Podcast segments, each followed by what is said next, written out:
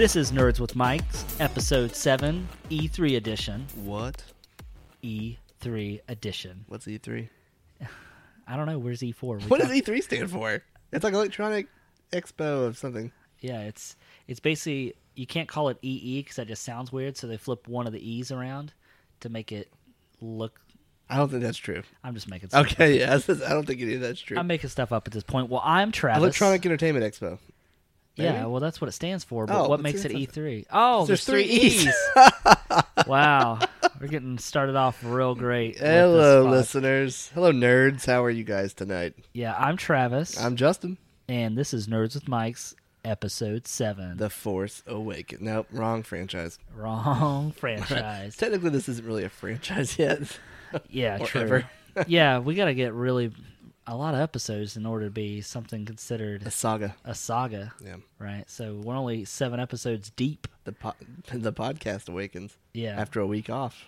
yeah. Speaking of which, uh, why don't you tell everybody what you were doing last week? Well, as the Lonely Island would say, I was on a boat, and it was awesome. Went on a little cruise and uh, down the Caribbean, and had a great time. Had a lot of uh, beverages of the adult nature. Played some games, not the kind that you were playing, the kind where you lose money. Ooh, Yeah, uh, but I had a great time. well, I'm glad you could at least afford a way back. Yeah, it was pretty fun. Did uh, what was your highlight of the trip? Not dying. Are you always afraid that you're going to die when you go on a cruise? That flight home Sunday night sucked. It wasn't Delta's fault. They were great. It was the wind's fault, I guess. I don't know. Do you fly into uh, Columbus Yep. or okay? We did Columbus.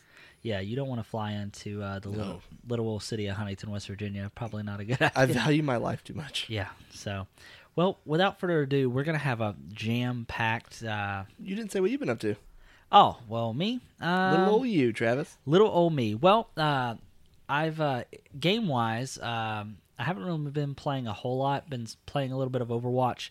Also went back to uh, play a little bit of Just Cause Three because I wasn't able to get into it. Um, and then also, But now you're in it. but now I'm in it. Good. having a good time. And then uh, last night, I actually went to see uh, Warcraft, which, for those of you that haven't seen Warcraft, if you are a Warcraft or World of Warcraft fan, I, I would recommend the movie. Uh, if you do not play World of Warcraft or you're not into the Warcraft franchise, you may want to just wait for it to come out because I really feel like in order to enjoy that movie, you're probably going to have to be a fan of the series. Because if not, you're probably just going to think it might be one of the worst movies you've ever seen. Okay, so like I like the game World of Warcraft. I never really get into it for like months at a time. It's usually like a month at a time. I don't really pay too much attention to the story or lore of it, but I enjoy my time with it. Would I enjoy the movie or should I pass? Um, when you played World of Warcraft, did you get really invested in like the world, just like some of the places and things like that? No, I just wanted to level up. Yeah, then you probably wouldn't get into it because the coolest part about the movie for me was just seeing the places that you've been to in World of Warcraft brought to life on the screen, and I thought that was the coolest part of the movie. The story was okay. Uh, basically, the story introduces how the orcs uh, get to Athro- uh, Azeroth through the, through uh, the Dark Portal. Okay. Um, so it's just kind of you know the beginning of all of it. Um, you know, so if you're not invested in story and you're not invested in the lore of the game, I doubt you would probably like it. Yeah, I'm not. I just don't really get into that. like, stuff. do you like uh, do you like Lord of the Rings? uh, kinda. If you don't really care for Lord of the Rings, then you would not like Warcraft. Then I will not go see it. Yeah, I mean, you don't see movies anyway, so it's fine. Oh, Yeah. So, but other than that, that's what I've been up to. Um, other than um, yesterday was a really packed day for me. I, I got to watch uh, WWDC, which for those of you that don't know, that's the Worldwide Development Conference for Apple. Uh, I got to watch that, and then uh, right after that, got to watch uh, Microsoft's conference, uh, Ubisoft's conference, and then Sony's conference. So it was a fun-filled day of all the nerd stuff. So. all the nerds. Nerdgasm. Oh, Yeah. So why didn't we call our podcast that? Nerdgasm. I don't know if those Name of, change. yeah, if those of you that are listening would prefer our uh, podcast to be called uh, Nerdgasm, please let us know. yeah, we probably won't do it though. yeah. So, uh, so jumping right into it, we want to kind of go ahead and get um, Apple news out of the way. Uh, for those of you that are listening, that are a fan of Apple, uh, Apple products, uh, we'll hurry up and kind of go through uh, some of the things that they announced yesterday. That way, we can get right into uh, E3 and the games, which is I know what everybody cares about. So, um, I'll just kind of go through four different categories. The four different categories that Apple kind of talked about was Watch OS, which is the operating system for the Apple Watch, uh, tvOS, which is the operating system for the Apple TV. Um, OS X uh, was the name of the operating system for the computer, but it actually got a name change to Mac OS to kind of fall in line with the names of the other um, uh, operating systems. And then iOS, which is the operating system for the iPhone, iPad, and iPod Touch. Um, so uh, some of the features uh, coming, you know, first of all, the Apple Watch. Uh, one of the big things with it was they really kind of streamlined the interface. Um, you know, they also now have what they call a dock. So when you hit the side uh, of your Apple Watch, the button on the side, it actually brings up and allows you to quickly switch through apps. Uh, one of the things that's also a big feature on it now is uh, when the new update comes out is the apps will natively run on your watch. A lot of the apps that you put on your um, your watch pull information from the phone, so it can take a little. It can take a few seconds to get updated, but now they'll actually reside physically on the watch. That way, the overall experience of the watch is much, much quicker, uh, and stuff is updated much faster as well. Now, is that for the existing Apple Watch, or do you have to buy a new watch to get that? No, there was no news of any new watch coming out. Oh, uh, nice. This all the stuff that they showed was on the existing Apple Watch that's out right now. Sounds great. And I will tell you that it they did a demo of just the speed difference between what it takes for an app to load now versus what it takes uh, to load after the update, and they say it's like up to seven times faster, uh, which is pretty awesome. Is that update out now? No, that's not up until the fall. Now, I do believe that the open beta uh, will be out, and I believe you can go to beta.apple.com and you can actually sign up for the beta, uh, and then the actual full release. All the things that I'm talking about uh, are going to have a fall release date. Um, now, keep in mind, and I always like to, to warn people this if you are going to sign up for a beta, it is a beta. So understand that if you decide to do it, you're a fan that just wants to have access to it early to see what it's all about. But keep in mind, it is not the final product.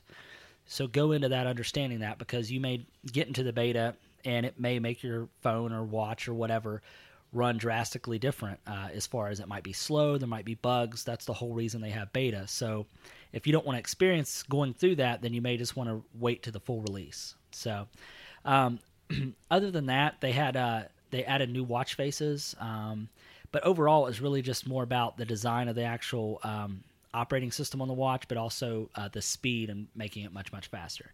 Um, tvOS, which is the operating system on the Apple TV, um, Siri now has the ability to search uh, by obviously sim- simply hitting a button on the remote and, and asking Siri what you want. She now has the ability to search 650,000 movies and TV shows.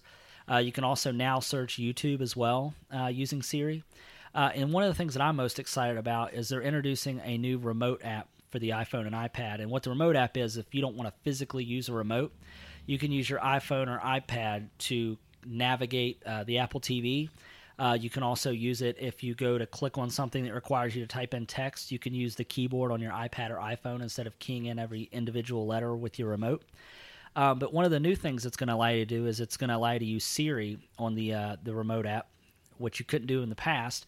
But what's really interesting is a lot of the games on the Apple TV uh, require you have to use the remote to play games. But if you have the remote app on your iPhone or iPad, it actually uses the gyroscope and the accelerometer of your phone or iPad to play those same games. Awesome. So if there's a multiplayer game and you only have one Apple TV remote, if the other people download the remote app on their um, iPhone, iPad, or iPod Touch, they're now also able to play those games as well, which is really cool. Sounds good. Uh, and all those are going to be a free upgrade.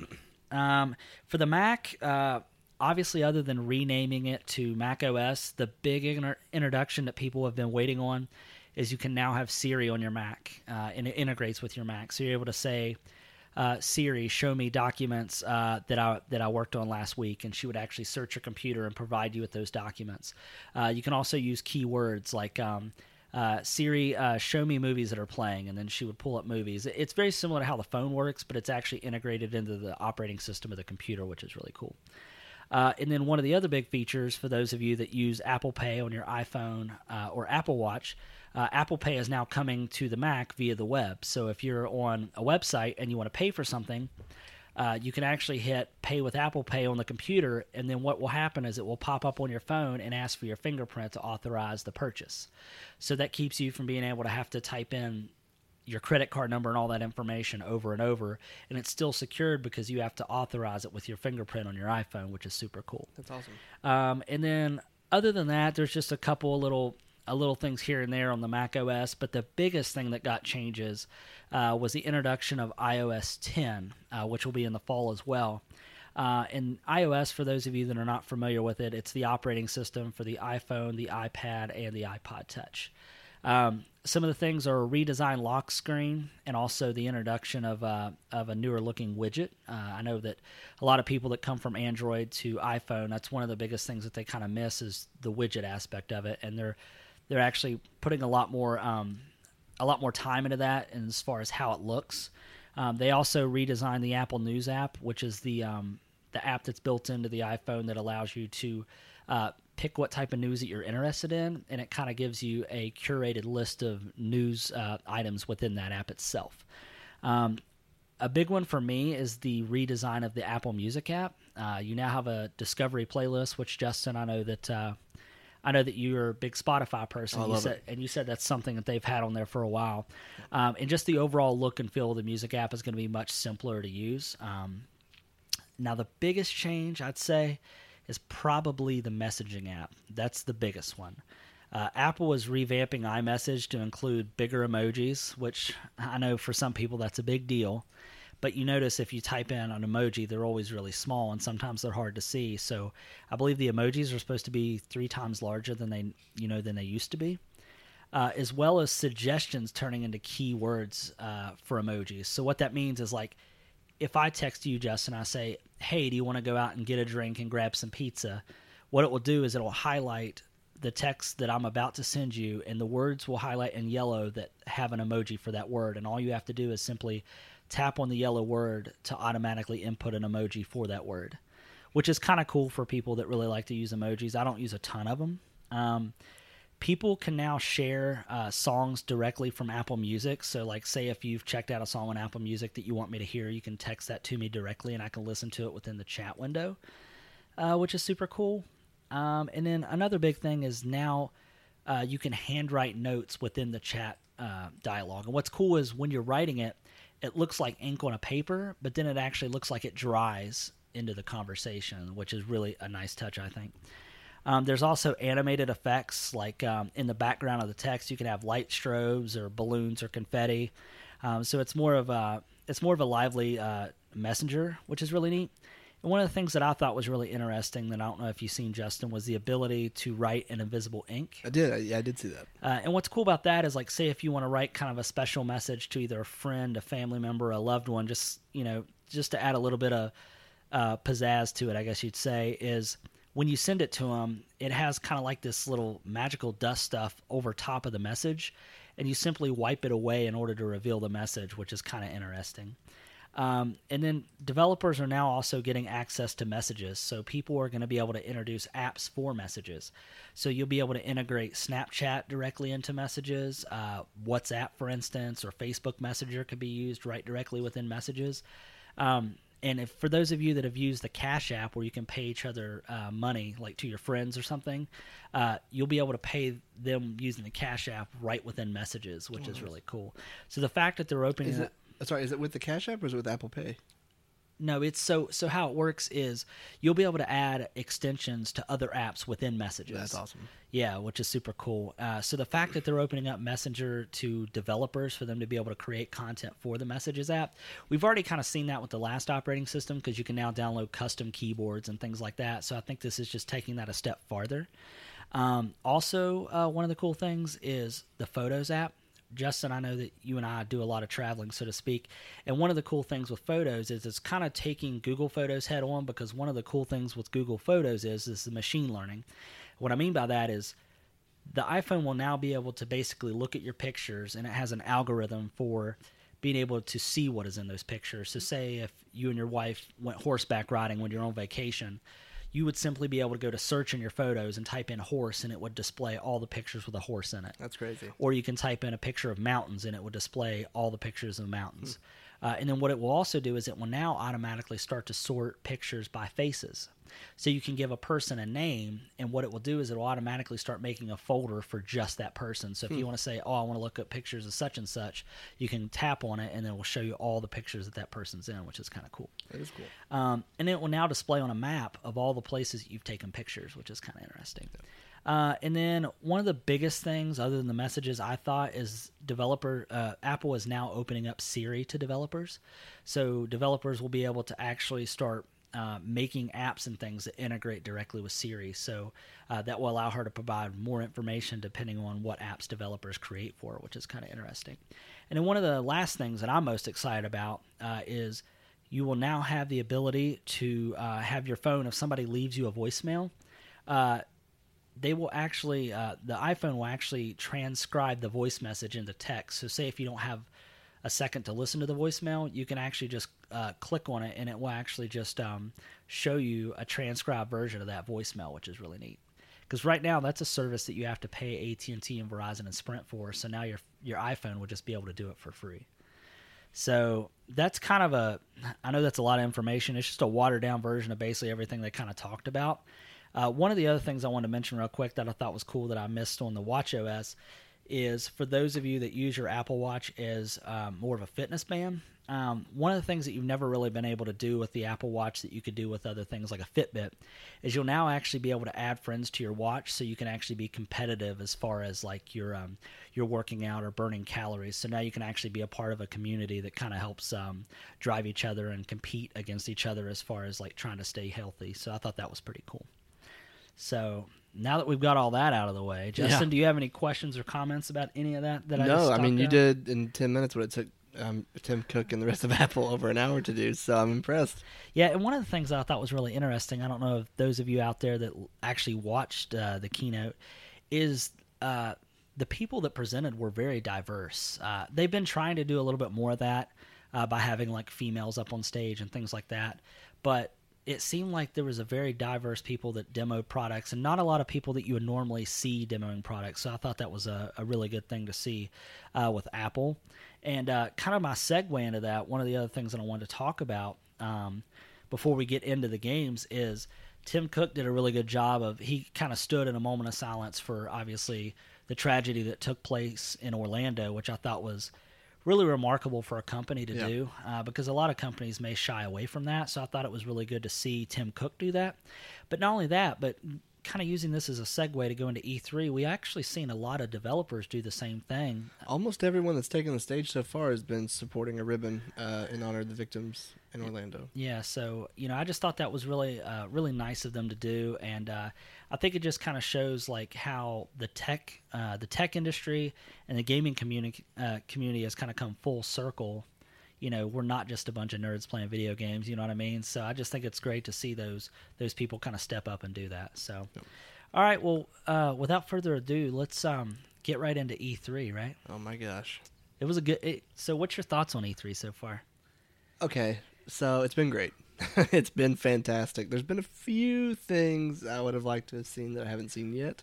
There's still time, Rockstar, but um, I don't know. It's- been great. Um, let's start with EA Play. It was the first one Sunday night, I think it was. Battlefield One. Yeah. Oh my god, that gameplay footage was amazing. Did you watch? Um, now, did you see the 64 player match? Yeah. The- yeah. So I think that was they streamed it for what about 15 minutes? I think. Eh, something like that, yeah. Yeah, and they had uh, famous YouTube streamers. They had celebrities. Um, but I'll tell you, I mean, I know that the game. I mean, I don't know how far along the game is, but what I've seen, it looks fantastic. I need it today. and uh, to me, it's a welcome change as far Oh, yeah. as as far as just the genre. Yeah. Uh, but I tell you what, to be World War One, I, mean, obviously, I mean, it still just seems really fast paced. Yeah. Um, and one of the things that I thought uh, was really neat is that uh, you can tell. Uh, I, I was watching some of the people snipe in the game, and you know, in uh, Battlefield 4, you can obviously get scopes that are farther and farther and farther. But in this game, it's like you have to be almost mid range. Yeah. You know, so I, I think that's definitely. I'm going to almost have to tr- retrain myself how to play. You know, the sniper class because of that.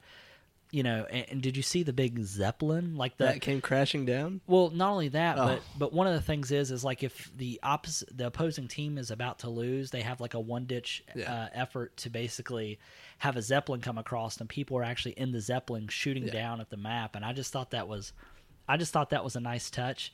Uh, the destructible environments for me seem a lot better than uh, in I think Battlefield 4 Mm-hmm. Um, and the tanks, man, like the tanks were the I was not expecting to be impressed by the tanks because I'm thinking tanks now versus tanks then. But I tell you what, man, some of the tanks with like the the cannon on the side of it and just like tearing through walls. I was It's gonna be one of those games that, I mean, when it comes out, it will be our pick of the week. I'm sure. yeah It'll probably be what have you been playing? It's probably gonna be what we, play for several several months.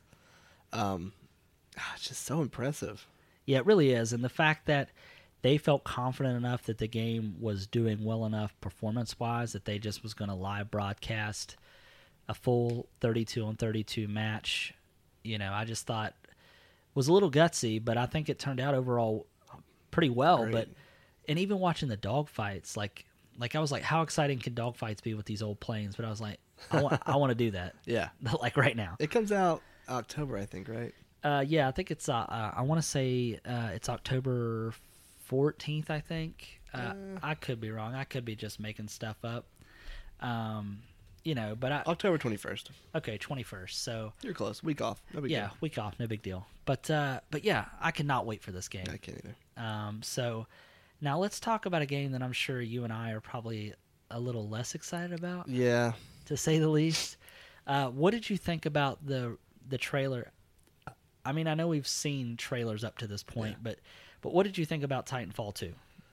Well, I walked away uh, more impressed than what I was going in originally, but I don't know. It's just so hard to follow Battlefield One.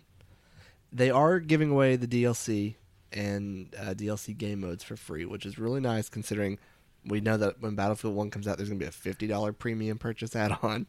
But I just don't know if that's enough. I might try it when it hits a sale, but I'm not probably going to buy it on day one. Right.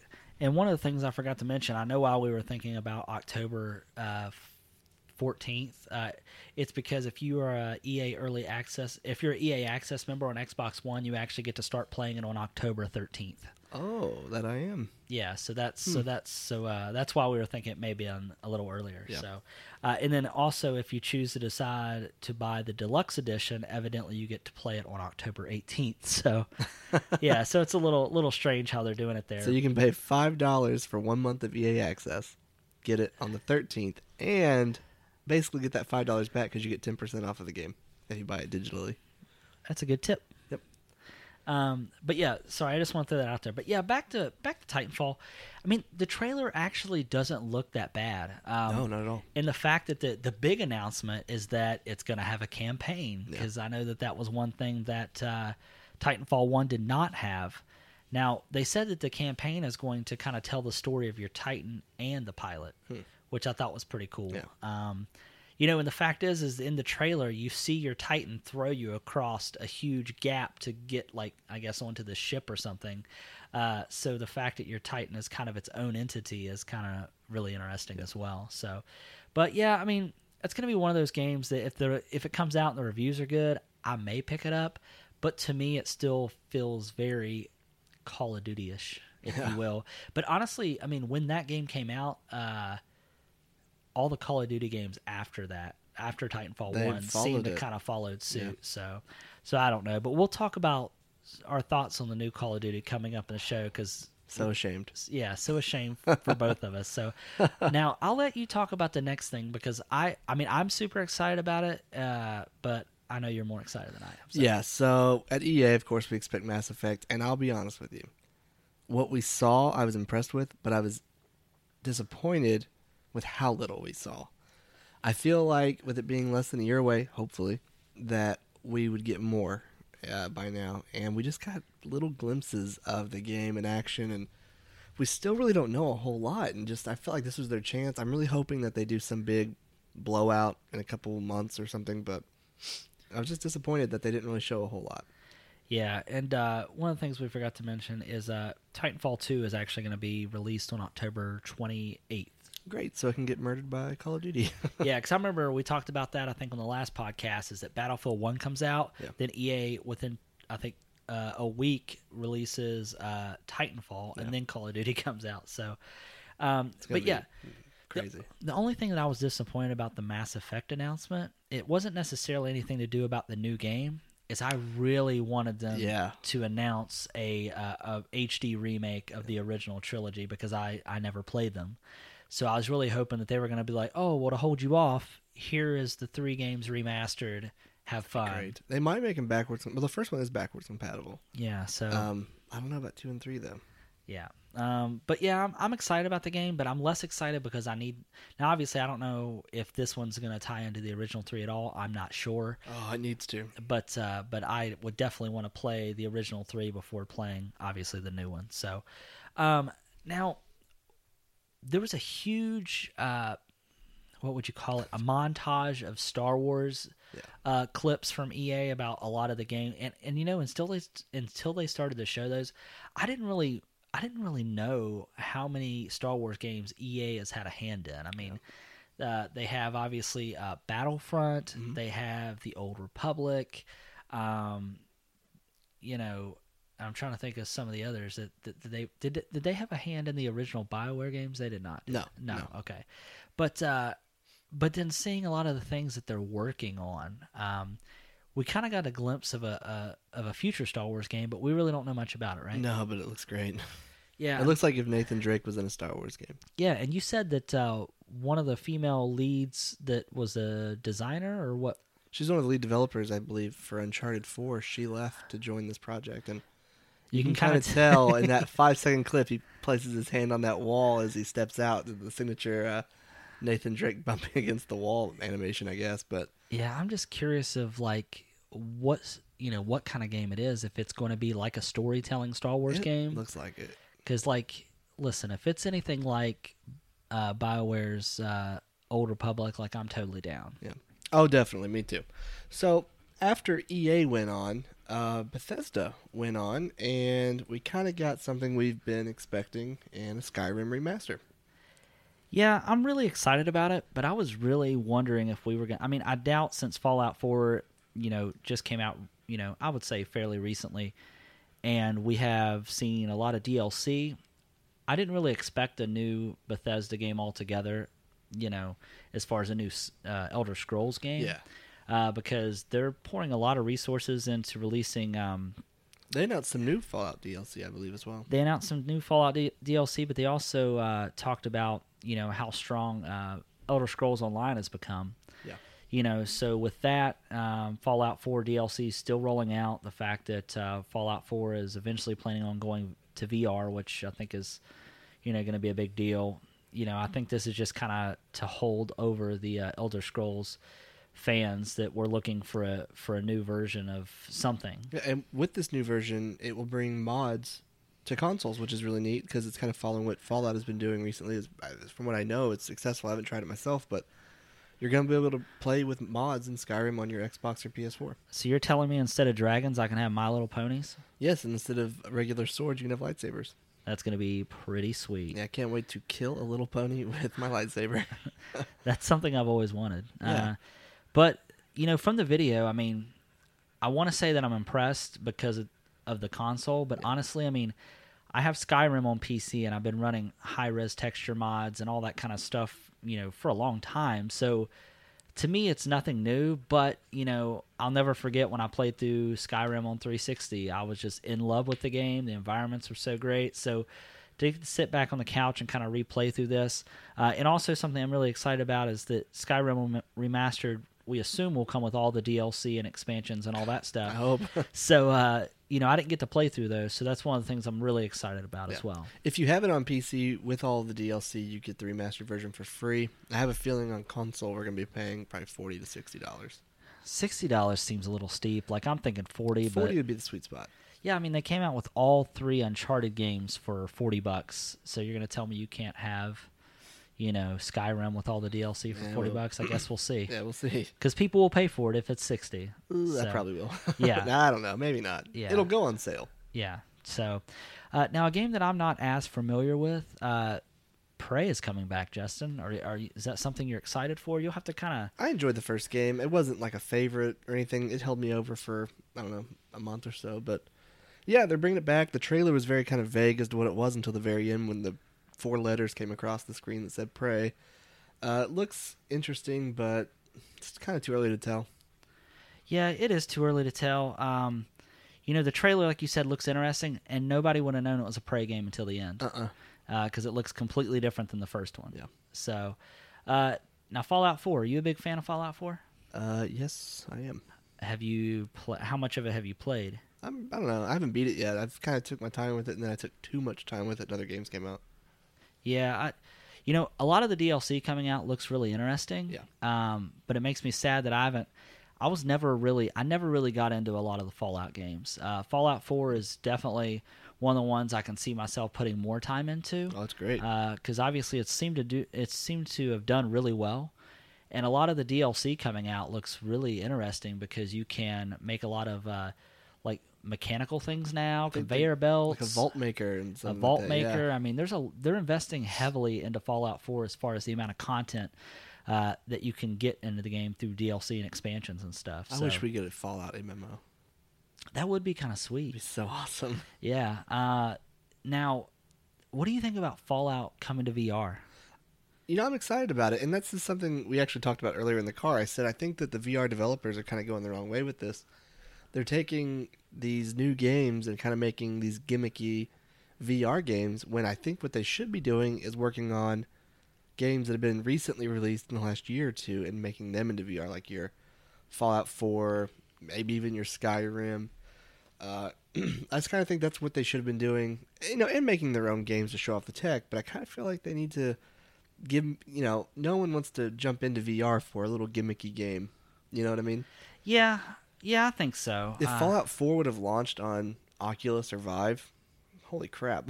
like, if it would have been optional, I don't think that. oh, I- not like forced VR. Yeah, No, absolutely not. I think if they could have done it in a way that's kind of like the new Resident Evil game coming out, where uh, Resident Evil Seven, which is something we'll talk about a little later, uh, it came out like a traditional Resident Evil game, but the game is fully playable as VR. Yeah, that's which- how it should be. Yeah. So, but you know what? I mean, there's no reason why they couldn't add it after the fact. So, Yeah. you know, and I think a lot of people would probably either replay through the game because it would be really like a whole different experience if you feel like you're in the Fallout world. Yeah. So, Oh, absolutely. yeah. So uh, now, one of the more interesting uh, things that may be coming to VR is Doom. Uh, Oh man. to me, that game almost seems too fast paced to be a VR Hmm. experience. Yeah, I wonder if it would slow the gameplay down a little bit. you know, I don't know. I mean, if you can do it where, because I think about the Vive having controllers. Yeah. Uh, you know, the little uh, controllers The that you have in your hands. controllers, Yeah. Uh, and I think Oculus is getting motion controllers as well, right? yeah, Oculus Eventually. Touch. Yeah. I think if you were going to do it, you would almost need one in one hand just strictly for movement, uh, and then you would need one as like a weapon or something. But Yeah. or would you just play with a controller? You know, I, I just don't.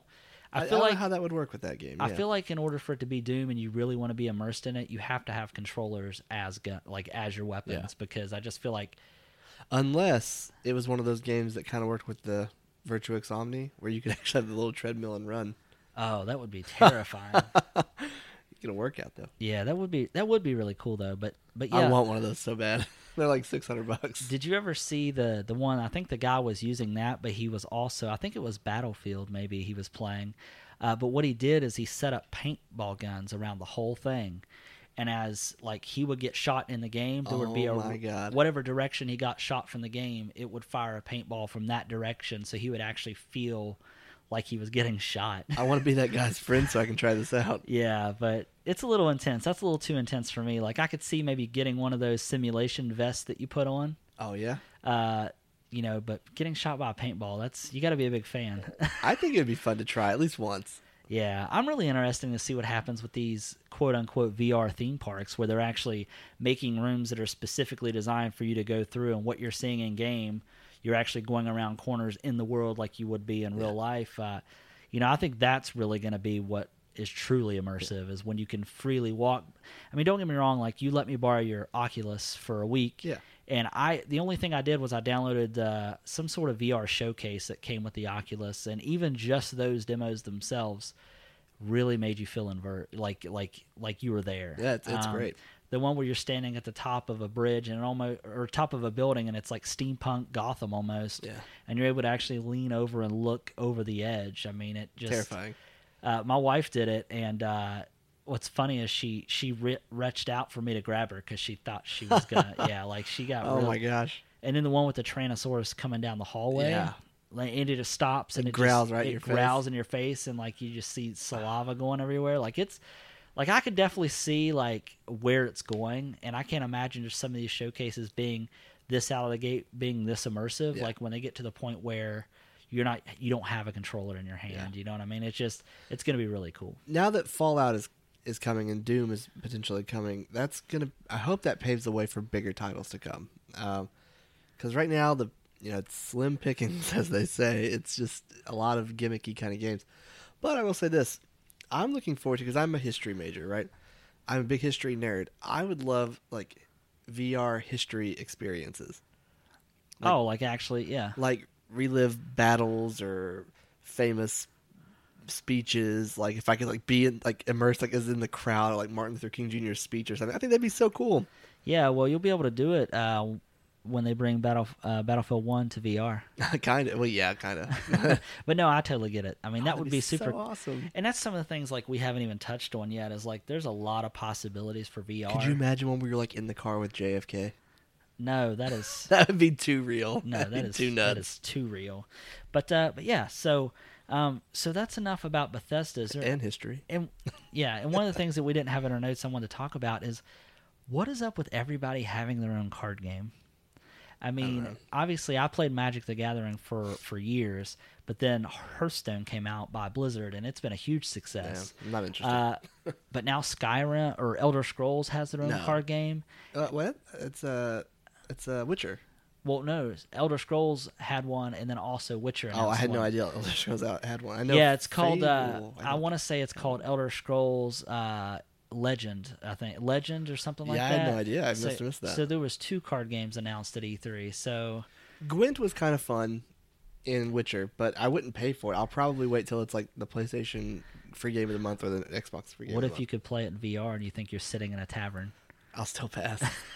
I want to. I want a VR game where I'm the lute player in the tavern in Skyrim.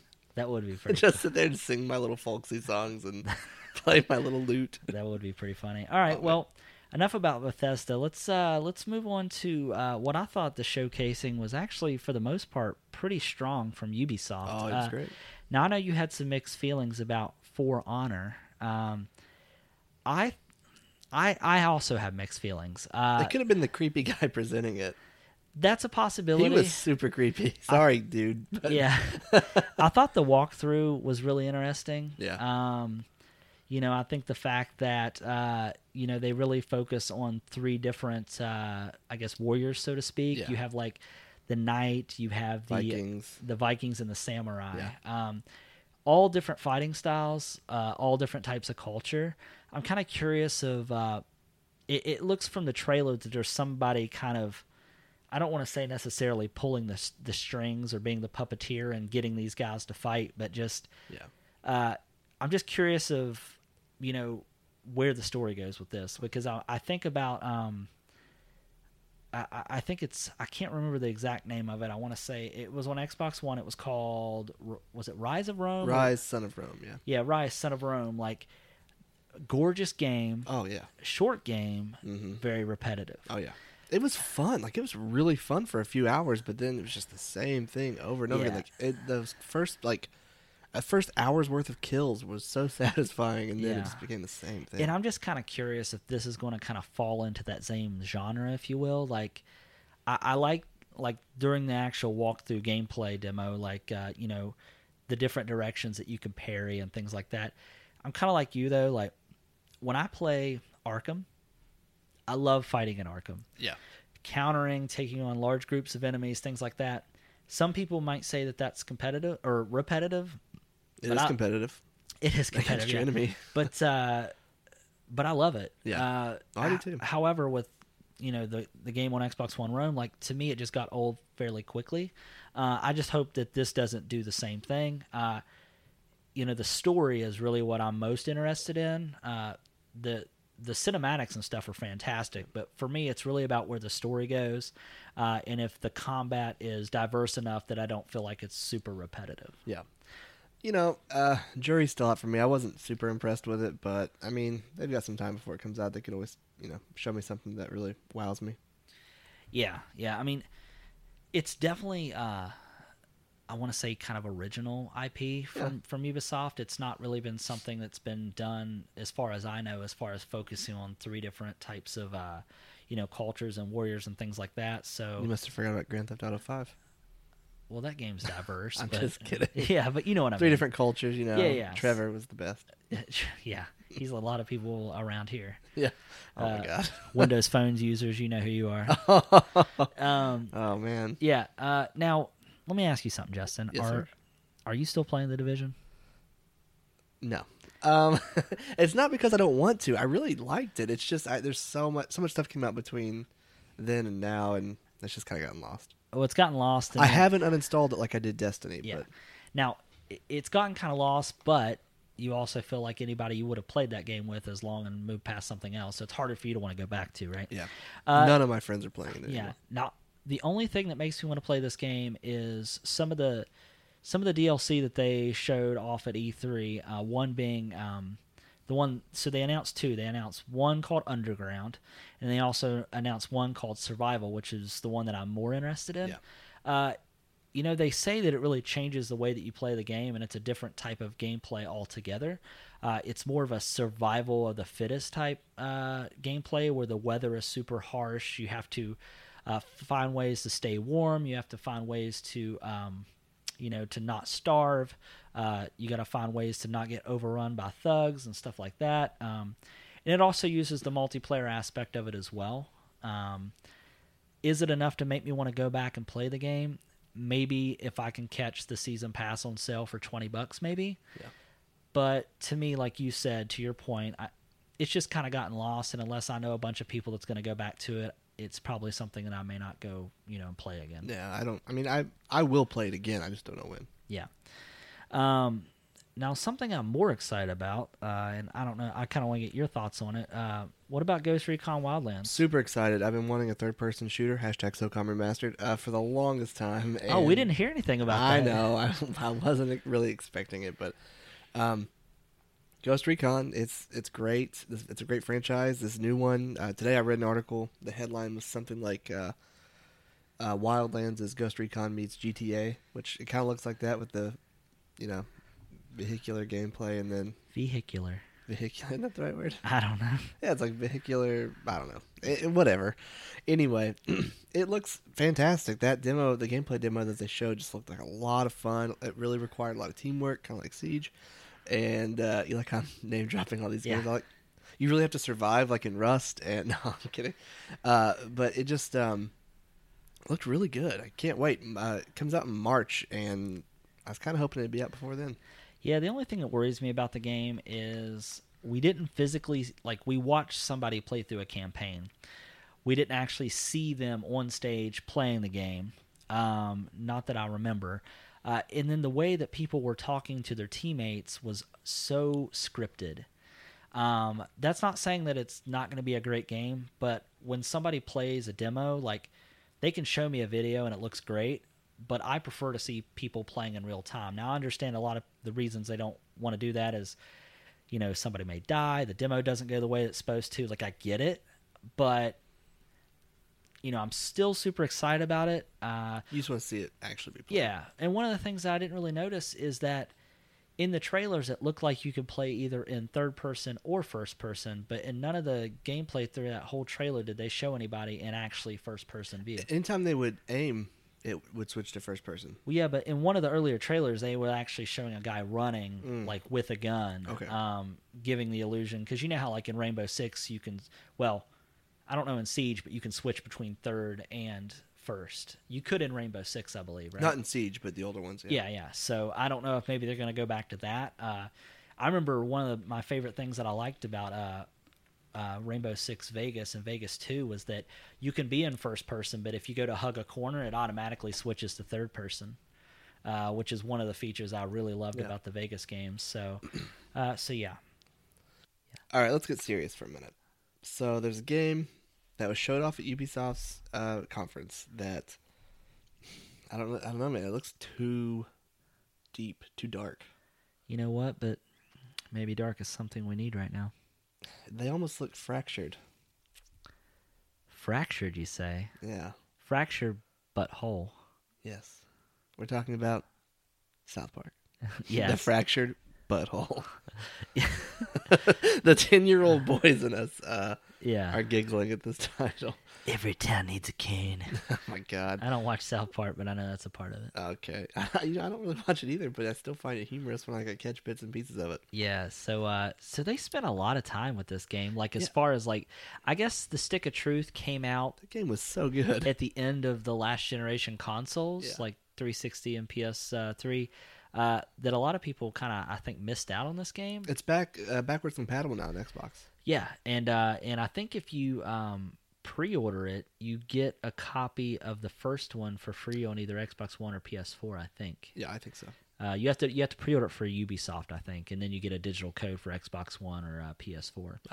Um, did you play Stick of Truth at Oh, I loved it. It's great. It's really good. It's, it's really kind of like a, it's kind of like an RPG, right? It is an RPG. Yeah, it's like a turn-based RPG. It's really good. Now, in the first one in Stick of Truth, uh, from what I gathered, you play the new kid that comes in town, right? yeah, and you you're thrown in the middle of them larping. so that sounds awesome. it is, and you uh like it. So it's kind of has like this medieval feel to it, like this Lord of the Rings kind of feel to it, but in South Park. In the new one, though, it's more superhero based, right? You actually Yeah. get to pick your own. You get to make your own character. Well, you you play the new kid still because Oh, okay. s- spoiler alert: at the end of Stick of Truth, you win the game and become the king. Oh, So in this game, you're like, oh, I'm the new kid and I'm the king, but they're basically like, F you, we're playing a new game. You're back to being a turd again. so you have to kind of work your way back up to being relevant in Oh, their that's- lives. that's pretty cool. Uh, but you get to like pick what powers you want Yeah. and all this stuff. So there's actually a layer of customization to this, which is kind of cool. Yeah. Um, I think I will go back and play Stick of Truth. You need it, to. It looks pretty funny. I think you pay for like five bucks on your Xbox. You should. oh, really? Yeah, you should do I, that. like, I I heard it's an actually pretty lengthy game for what it So is. fu- oh, it is. Yeah. Did you beat it? Yeah. Oh, you liked it that well? I loved it. It was so much fun. You know what? I think that would make a great mobile game, like for iPads. yeah, probably. I mean, it's probably easy to do. Yeah, because it's uh now. Do you freely walk around in the environment, or is it like you move in like blocks? Uh, no, you move around the environment. It's uh, Okay. I mean, it's as open world as it can get. It looks very much like an episode of South Park. That's pretty cool. I like when games that are based off of like cartoonish TV shows. They look Keep like you're style. you look like you're watching an episode, but you're playing a game. Like I remember playing uh, a lot of the Simpsons games were that way, where they l- look just like a cartoon, and then Beavis and Butthead on Sega Genesis. Oh, man. You know, couch fishing, bruh. Um, this one though, like it, uh, it just I don't know. It's so good. It does look like you're watching an episode. It's kind of open world. I mean, it is technically open world, but it's just you're just limited by that art style, Yeah. kind of. Um, you kind of work your way horizontally, and then kind of work. You know what I mean? It's just Yeah. kind of weird, but That's pretty neat. yeah, Uh, you gotta check it out. Is it, is it? s- Is it? Because I know in The did, dialogue is so great. did you play Beavis and Butthead? Oh yeah, years and years and years ago. See, you know how Beavis and Butthead was kind of like uh, you basically just picked the stages you wanted to go to, and then once you got there, you kind of explored around. Is this like you pick the area you want to go to, or literally you can just walk across town and go to a certain part? Like, how's it work? You can do that, yeah. There, and there's quests you do. It's just kind of like imagine you picked up. I hate to compare to. Imagine you pick up Skyrim. okay, You have quests. You just pick the order of the quests you so it's like a side-scrolling version of Skyrim, but in South Park. Kinda. I hate to call it a side scroller, but in a way, I guess it kind of is. and you but- level up, and you Yeah, do you spend points and stuff. I think so. Yeah, it's been a while since I played it. Yeah, I gotta play this. You like? Yeah, you just. I mean, it's an RPG. It's, it's well, a let, well, let me ask you something. Do I have to be a South Park fan in order to enjoy this game? no. It's so funny. You don't need to. Okay. Yeah. All right. Cool. And you have a basic understanding of the show, right? Yeah. Yeah. like yeah. you've seen some of it, right? Yeah. You'll be fine. Kenny always dies. That's all you need to know. yeah, yeah, yeah. Spoiler alert, Uh, in case yeah. you, for some reason, Um, have never heard of South And the release date is uh, this December, I believe, right? I believe so. Yeah, I don't know the exact date. I think December sixth, but I don't know. And you said this picks up right directly after Stick of Truth. Is that Yeah, like in the in the gameplay they showed, like you're wearing your uh, like your king's gear and everything, and they're like, ah, forget it, we're on to the next game. So Okay. Well, that's that's definitely pretty cool. I'm gonna have to check it out for sure. Um, I just that title though, South Park: The Fractured Butthole. It's like B U T space W H O L E. Yes, because they're fractured, but they're it- not. They're still whole. Yeah, it's it's such a good play on words. It's it's hilarious. They I- said that that they said that uh, Captain America for their new movie they Yeah. wanted to be called Captain America: The Fractured Butthole, but they were already they already took it, so they had to go Civil War. that's what that's they really said. good. Yeah, Yeah, December sixth is the release date, and that's 2016. great. Yeah, I can't wait. Uh, now, I want to talk about a game that I went into E3. I could care less about this game because I, the first one was okay. I didn't really play it that much. But let's give it up for Watch Dogs 2. Oh Like, my gosh, yeah. I totally didn't expect like to want to play that game. Um, it looks like honestly, it looks like the the Watchdog game like completely got an overhaul. Yeah, it did. Uh, as far as um, It's no longer that dark and gloomy city. It's this uh, bright and vibrant. I think San Francisco. San Francisco, which not many games have done. San Francisco was the first one in San Francisco or no? I don't know where it was. It was Yeah. just so dark all the time. I don't Yeah. know. And then um, I don't know if you watched it or not. I think I I, I texted you this, but it, it looks heavily inspired by the TV show Mr. Robot. Yeah, yeah. You had said that, and you know, honestly, in the soundtrack though, I know that's something Yeah, a huge I'm- fan. I like Run the Jewels. I like Nerd. It's Yeah. it was great. but uh, the parkour, uh, the wall scaling, Yeah. the the drop in, drop out co-op. yeah, the the tech that you see them use Oh, during. looks so much fun. yeah, I mean, It looks more like because like in Watch Dogs One, you, I mean, yeah, you could run in guns blazing, whatever, but this one looks like it really would be more fun to actually sit around and hack things. Like whenever you hack the car to, you know, go through is like the final piece there, and this, that was awesome. So, you know, I'm talking about that show car. yeah, It looked awesome. yeah. I I think this is going to be like their Assassin's Creed moment because Assassin's Creed One was super hyped up and it kind of fell flat. Like it was a good game, but it kind of fell flat. With and the same with Watch Dogs One, it was so hyped. Assassin's Creed came out with Assassin's Creed Two and just knocked it out of the park, and I kind of think they're going to do that. Yeah, and one of the things that uh, that they also said during the conference, and you told me not to put too much faith in, is that they feel that the Assassin's Creed movie is going to do so well, and uh, they think the Watchdog has such a good story that they want to turn Watch Dogs into a movie. Yeah, I'm I not mean, going to hold my breath. They might make the movie. I mean, I mean, they made Assassin's Creed, but I think Michael Fassbender jumped onto Assassin's Creed as a producer early on. As far as I know, no one's really attached themselves to this film. And Ubisoft, I think we were talking about this earlier. I think it was with Chaos Theory or Pandora Tomorrow, whatever that one was called. If when you bought the game and opened up, there was an insert for the Splinter Cell movie, and we all know how good that movie was Yeah, because it doesn't exist. Yeah, I mean, it never happened. So, you know, we'll see if it comes out. We're still waiting on that Uncharted movie. Where is it? So, even though that's not Ubisoft, I'm just saying, well, let's wait before we start counting on it. yeah. Um, one of the things that if I this want game sucks, it won't happen. right now, one of the things I wanted to ask you, you watched the the gameplay demo, right? Oh yeah. Do you not feel like the uh, the protagonist is supposed to be Donald Trump? Did you notice that?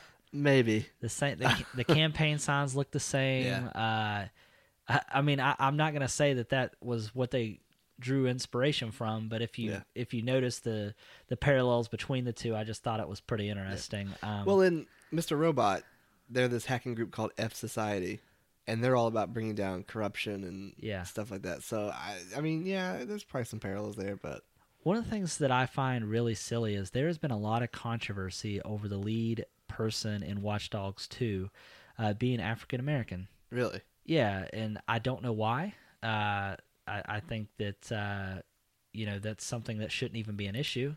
Uh, and one thing that also uh, Mafia Three, uh, which I don't think we got to yet, uh, which I don't even know if it's on our list, but Mafia Three, the um, the uh, lead character is also African American, so I'm perfectly fine. Uh, the way that the character carries himself in Watch Dogs 2, like I, I think is fantastic. Uh, you know, I was watching during Ubisoft's um, press conference, and, and the person that was leading it was giving uh, recommendations of who could star in Watch Dogs 2, and the first uh, the first person she said was Michael B. Jordan, and I was like, that's a good casting choice. oh yeah, he's awesome. So whether or not, uh, if they decide to make the movie, if it's going to be just loosely based off Watch Dogs, or if it's going to be specifically a Watch Dogs two story, I have a feeling it's probably going to be more of an original story because you don't really ever want to take a Yeah, a story that's already been told in the video game and literally just put it, you know, on screen. However, they do it with comic books, so who knows? yeah, so you never know. So, um, yeah, so the other game that the last game that they kind of closed out with, which I thought it was a really strange game to close out with. Now It I don't was. know if I don't know if it was just because it was a new IP uh, from Ubisoft, but was a game called Steep. Um, They spent way too much time on that. I thought. yeah, I, I think it's really interesting. Uh, I definitely like the concept of it, but it just doesn't look like there's an overall objective in the game other than just hanging out with friends, snowboarding, wingsuiting, paragliding. Is it VR? They didn't they didn't say that it was VR, Okay. but it is heavily sponsored. I don't know if you noticed, it's heavily sponsored by GoPro. Hmm. So when you're playing the game, you can switch to what looks like first person, but it's actually a view out of your GoPro. So you ski, you see like your skis and stuff and all that, like like you would through a GoPro. So, and and the big thing is, is it's all about sharing your experiences in the game. So like, say if you're going down the slopes.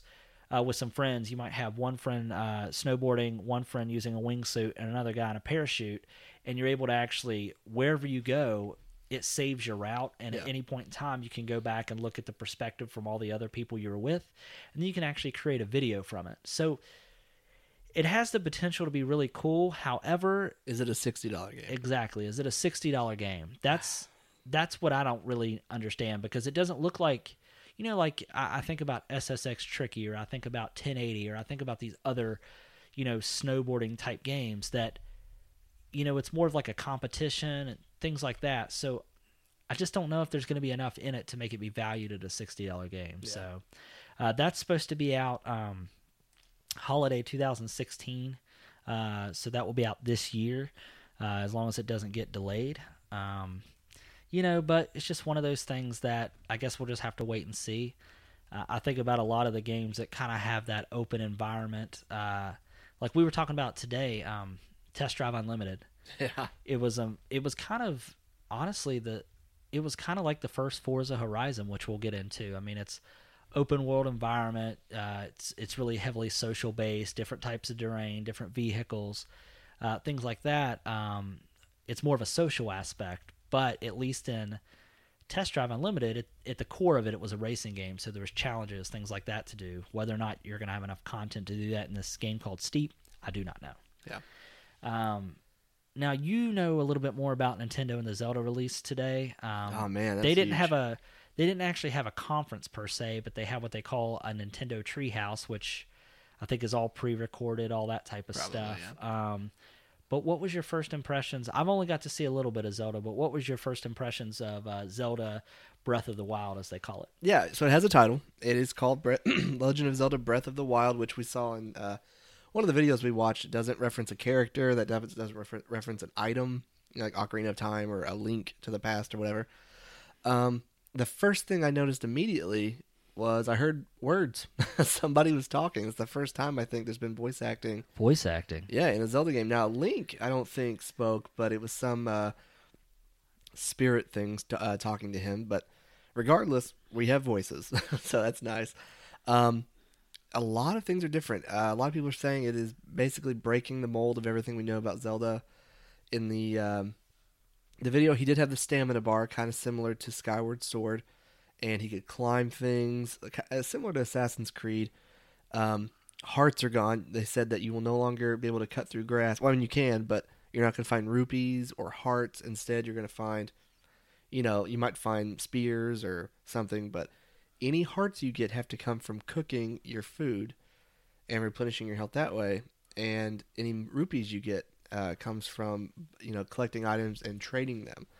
So, and one thing we'd heard is like, you know, if you, uh, if you pick up an item like an apple or I don't know, like an apple or something, you can eat it and it may replenish one heart. But like if you cook it into like as part of a bigger recipe, it may replenish three hearts. So it's just kind of, I don't know, man. It's it's different. It's, It's, kind of refreshing. yeah. It's kind of it, it kind of reminds me of Ocarina of Time when it came out. It changed Zelda forever, and I'm wondering if this is going to do the same. I definitely like the look of the game. Yeah. It, Um, yeah. It's a mixture of between realism and kind of cartoonish. Um, I think when you do a game like that, uh, it helps it stand up to the test of time a little more. Um, that's one of the reasons I think that World of Warcraft has the way that it looks. It's kind of a mixture of cartoonish and realistic because it looks it tends to look out of date, you know, less uh, because of that. Now, I do like that some of the gameplay elements are kind of like what they were in Wind Waker in regards to when you're fighting. If an enemy drops a weapon, you can pick it up and use it against them. Uh, the big thing to me is is the size of the map. Um, I know the demo that they showed they said was only one percent of the final map size, That's crazy. uh, and it's supposed to be twelve times the size of Twel- Twilight Princess. Um, so I mean, if the new Zelda is going to be kind of like an open world RPG, and supposedly you had said that you actually get points and stuff to spend, is that right? That's something I've heard. I didn't get to watch the entire demo Okay. yet, but uh, that's something I've read. I would have to look into that further, but I think so. Yeah, and and from what I seen and what you and I, I think watched was, you get abilities that we're not used to him having in Zelda games, like the ability to move. I don't, I don't want to say move things with his mind, but He like has that tablet thing that creates like he created that that uh, platform and yeah, just I don't know. It's just and cutting down trees to make bridges and yeah, uh, and having more of a survival throwing aspect. boulders around. Yeah, yeah, like it to me i'm, I'm kind of with you in the regard that when we went from when we went from um, link to the past on super nintendo and then we went from there to uh, nintendo 64 with ocarina of time Yeah. If you think about how drastic that was like to me this could be that now my question is do we play it on the wii u or do we hold out for nx They actually said that there's not going to be any difference between the two. Uh, they said that the NX isn't going to get any special features. not even graphically Well, I mean, probably that, but yeah. But they said the Wii U version, you don't have to play it with a gamepad. You can play it with the Pro controller if you want. So. oh that's fantastic yeah. Um. The less gimmicks the better for me Yeah. I mean, I already sold my Wii U. I think you did the same. yeah Uh, I'm gonna hold out for NX. The only way I would pick up a Wii U again is if they said, "Hey, we're gonna release it in December instead of March." So Is NX is NX slated to come out March 2017? I think that's like the the rough date. Yeah. Yeah. I'm just wondering where and when they would announce that since E3's already happened. Like Who knows? that's the only thing I don't know where they would uh you know where they would announce that. They So- do those little. I know they do like Tok- Tokyo Game Show. I mean, there's other venues to do it at. Uh, They, but they just do their own thing. They do their own direct Nintendo Direct. oh, that's, that's, what it's right. called. Yeah. yeah, yeah. Uh, so yeah, so I'm I'm really excited for this game. Uh, you know, I was kind of disheartened a little bit when, you know, it got de- it got delayed. Then we d- wasn't going to hear anything about NX, but seeing the you know seeing the product, I can wait. Yeah, me too. I mean, I don't want to wait, but No, yeah. I can wait. what if we died before then? That's a, I mean, that's that's a real question. I don't want to. I mean, we won't play it, I guess. If I died before then, that means I also died before Star Wars Episode Eight, and that's a real fear of mine. well, no. well, maybe if uh, you know you're going to die, you can contact them and they'll make a special exception for you. Maybe they probably won't. Yeah. So Anyway, there's not really. I mean, we don't want to. I'm not going to get too much into it, but uh, Nintendo also talked about the new Pokemon uh, Sun and Moon, Uh-huh. which I know you and I don't play. A, I don't play Pokemon. Do you? Uh, last time I checked, I'm not 12 anymore. Fair enough. Uh, we don't mean to offend any adults. no, I actually played the last one. It wasn't Wow, terrible. you're a terrible person. Just no, I mean they're not bad. I like- they're just they don't hold my attention like they used to when I was a kid. I like how it's funny that you'll say that you're not 12 and you don't play Pokemon, but you're a grown ass man that will play Animal Crossing. Hey, hey, listen! I have to build a house in that game. Yeah. That requires a lot of maturity Yeah. Okay. and poise. Uh, and then they also talked about a game that I would have, I actually w- would never thought that I was excited about, but Pokemon Go, which is going to be uh, Nintendo's second uh, mobile platform game, uh, where you can capture and trade Pokemon that you catch in the real world. Uh, and your camera on your phone will be augmented reality, so it'll look like the Pokemon is in your front yard I can't or wait to see. down by the river. I I'm can't try- wait to see people playing this like in real life. Yeah, I'm trying to go down the river and catch a Squirtle, bro. you don't even know. I don't know. But uh, but yeah, so that was pretty much all that they had to show for the most part. Um, the two big ones, obviously, um, Microsoft and Sony. Uh, oh man, the showdown. Both of them had great conferences in their own regard. I think. One of them had a better one. Eh, that's a matter of opinion, depending on if you're a Microsoft or a Sony fanboy. Really, just depends on which games you care more about. Yeah, yeah, I guess you're right. Um, Microsoft started off by telling us that uh, our Xboxes are already out of date. Pretty much. I mean, that's not necessarily true because all the games that I'm about to talk about can still be played on your, you know, Xbox One that you already have. Uh, but one of the things that I thought was really interesting is they let in the thing that they let into the conference was about the Xbox One S, which is the slim model of the Xbox. We talked about this, I think, uh, on couple episodes ago. A couple episodes ago about some of the rumors and predictions, and it turns out that this rumor is true. Uh, Xbox One S is 40% thinner than the original Xbox. I believe it has all the same performance. However, uh, it does support uh, 4K HDR.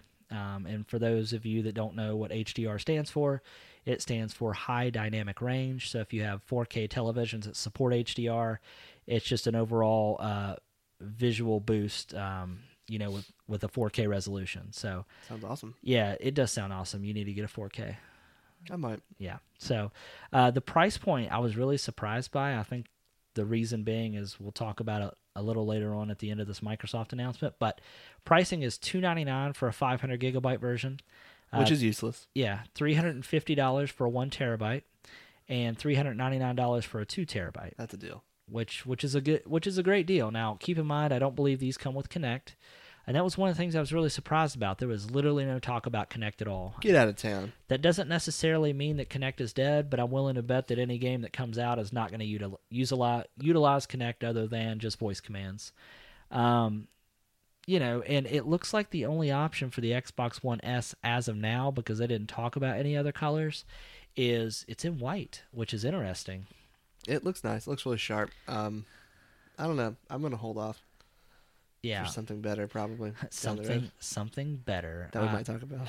Yeah, I, you know, honestly though, one of the big one of the big drive home points to me is that if you are an early adopter like myself and already own a 4K television, uh, and you don't own a 4K Blu-ray Blu-ray player, this is the cheapest as of now. This is the cheapest 4K Blu-ray player you can get. Um, Samsung makes one. I think it's maybe three ninety nine or four ninety nine just for a Blu-ray player. Uh, and the fact that you get a Blu-ray player, but you also get a game console is an amazing deal. Yeah, so, awesome. um, you know, so yeah, I thought that was pretty interesting. Now, they've released, you know, they're going to release this in a white console. But Justin, why don't you tell us a little bit about some of the things that you're going to be able to do with your Xbox controllers? Uh, yeah, they're they're making new controllers. Um, I think they're only going to work with the S and beyond. I'm not sure, but the reason I think that is because they are Bluetooth and the others are not. Um, one thing I read online earlier today mentioned that these controllers would kind of pave the way for uh, gaming on your mobile phones because they yeah, are Bluetooth, and that kind of ties in with something we're going to talk about later. But uh, you can customize them multiple different colors. You can have like your gamer tag engraved into them. Yeah, it's okay. I think they're like 70 bucks, 80, 70, 80 bucks. But um I just don't know. I kind of I really like my Elite controller, so I'm probably not going to bother. Yeah.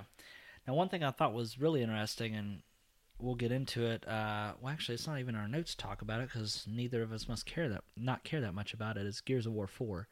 Um, you know, meh for me. I I've never been a big Gears fan. The only thing I liked about the first Gears games was it was one of the first that I remember, other than Halo, being able to play through the full campaign co-op. Yeah. I think the co-op's great in those games, but the reason I mentioned it was because they're making a Gears of War 4 Xbox Elite controller that looks really interesting, and it's obviously themed for Gears of War, which is really cool. Yeah.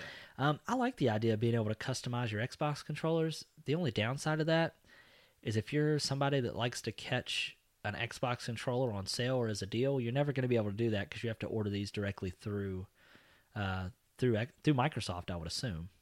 Uh, you know, so that's the only downside that I see. But if you're one of those people that you have your favorite color schemes and all that, that would be one of the things you probably want to do. So, um, and there, and this is no news that Crackdown is obviously delayed to 2017. Uh, you know, I used to be a huge Crackdown fan, but honestly, at this point, I There's just just too many games out to really care about it right now. yeah, I mean, don't get me wrong. Like, I'm all for open world co op with destructible environments, but I just don't know if it's a game that I could even see myself playing now.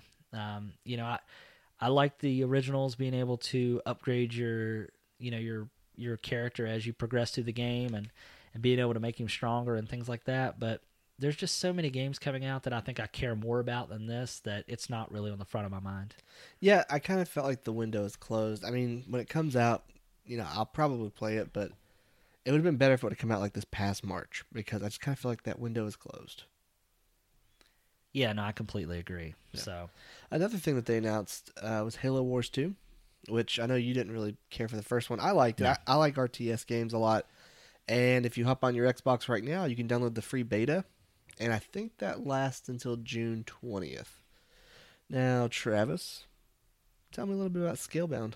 Yeah, Scalebound is not something that I am super excited about. Um, Platinum Games, which are behind titles like I believe Devil May Cry, also Bayonetta. If you're a you know fan of those games, I used to love Devil May Cry. I tried to give Bayonetta a shot. I just couldn't get into it. I know I have some friends that are really big into Platinum games. Um, to me, when you look at a Platinum game, if you played one, you've played them all. Um, you know, this does have, uh, I think, three player co op, which is kind of appealing, but I just, I'm just not into those type of games anymore. Do you know much about it or do you even care anything about it? Honestly, no, I'm not a big fan of them either. Um, there's definitely a crowd for it, but it's just not me. Yeah. Um, you know, that game is to be announced still as far as a release date. It's sometime in 2017. Uh, now, one of the games that I'm really excited about, and I'm even more so excited about it since you told me that it's only going to be a $40 game, is uh, Recore. Yeah, I'm a big fan of um, cheap games. well, cheap games, but also I'm a big fan of games like Metroid and um, you know those type of games, and this kind of has that feel. Uh, to me, when I look at it, it kind of almost reminds me of Ico Shadow of the Colossus in regards to your relationship between you and somebody else. Um, you know, in the fact that you can take this this orb out of uh, your robotic dog and put it into other mechanics and stuff and and be able to progress through the levels using it it just looks really interesting and it looks really original to me. So i'm a i'm a big fan of that. So Yeah, it looks fun, and you know, for forty bucks, it I'll probably buy it. yeah so so yeah i'm really excited for that and, and we don't have to wait too long it actually comes out september 13th 2016 nice. so it's one of those games that uh, that i'm looking forward to now uh won't you tell us another game that that you seem to be pretty excited about Yeah, a few years ago, State of Decay hit uh, the Xbox 360 and PC, and it was just so so good. It was kind of like The Walking Dead meets Grand Theft Auto. It was an open world zombie survival game where you moved from like settlement to settlement, and you could switch between characters in any of the settlements, and like the character you're playing one minute could actually die, and you'd become somebody else. It was just really good. There was driving, awesome combat, just a really great game, and. Um, you know, there's not a release date for it yet. It does come out sometime in 2017, but they did announce the sequel. It definitely looks from the uh, trailer, and I think they've even confirmed it. Um, it's going to be co-op. Uh, so I, I mean, even playing the first one, I thought, how great would this game be with friends? Because it's kind of set up that way, but I don't know. It just looks. We didn't really get gameplay, but it looked really good. Yeah, one of the really cool things that I think kind of gave away that it is uh, co-op is I don't know if you remember some of the things going across the screen, but one of them uh, was nobody survives alone. So I think that that was probably an indication that it will be, you know, cooperative play, and it may even perhaps require cooperative play. It may be one of those games that's really not intended to play by yourself, possibly. Yeah. Um, I do like the style of the trailer. I like the fact that you've seen somebody else getting attacked and they fired up a flare, and then there was another group of people at some distance away that seen it that obviously went to try to help out. So I definitely feel like it's an indication that this will be a cooperative game. Uh, you know, at and and we'll talk about some more zombie games that that got released, but four zombie games released at this E3. Yeah. Uh, so obviously, zombie is on the forefront of everybody's mind, right? Still, yeah. Still, which is the trend that will not die. yeah, and you know It's one zombie. and one that didn't get announced is I was really surprised that there was not a Left 4 Dead. Uh, Oh man, I didn't would it be four or th- Three. three? Yeah. They don't do threes. What? Half Life Three. Oh, Left 4 yeah. Three, Team Fortress Three. so it'd have Portal to probably 3. be a new IP, right? Yeah.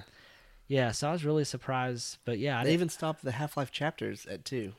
oh, that's I didn't know that. That's yeah, it's like So does that mean we'll never see a Team Fortress three? or Portal Three. Oh man. I mean, we probably will eventually, but Yeah. I don't know. Now let's talk a game that I went into E3 not expecting to be excited about. I knew nothing about it. I knew it was a It's game. crazy. I know I- what you're talking about. I knew that a game. I knew that you know Rare as a developer uh, was working on it. But let's talk about the game called Sea of Thieves. Yeah, it's amazing what like a three or four minute video did for me. Yeah, and I think the big thing for me was is that open world, Yeah. friends, co-op, Yeah. and the fact that it's pirate based. Because honestly, the last game that I ever played, and probably the only game that I played that was even slightly pirate based, was uh, Assassin's Creed 4 Black Flag. And, and probably half the reason I even loved that game was all the stuff you could do in your ship and around the open world and being able to, to hunt uh, Moby Dick and take on other ships and all that. It to me, like I don't know about obviously being able to to hunt creatures, but I know that you can take on other people's ships, and you actually have to to man the ships. You have to raise the anchor. You have to lower the uh, lower the sails and all that type It's of like stuff. everyone has a job. Yeah, and like if your ship takes on fire, you have to go down and patch up holes, or else your ship will take on water and you'll sink. Like it, you know. I'll be honest, the graphics aren't great, No, but it, it, kind of reminds me of the ship. it yeah, it kind of does. And and if the environment is big and there's a lot to do within it, like they didn't really show like there was a any type of campaign or a purpose other than maybe just exploration and playing with friends. That is still to be determined. But Yeah. what little they did show was very intriguing to me. Um, and since obviously there's not going to be a Fable game this year, that might be something that I can, uh, you know, scratch that itch with, so to speak. Yeah, Um, you know, there's not been an official uh, release date yet. Supposedly, it's just sometime in 2016. Oh, I so, need it.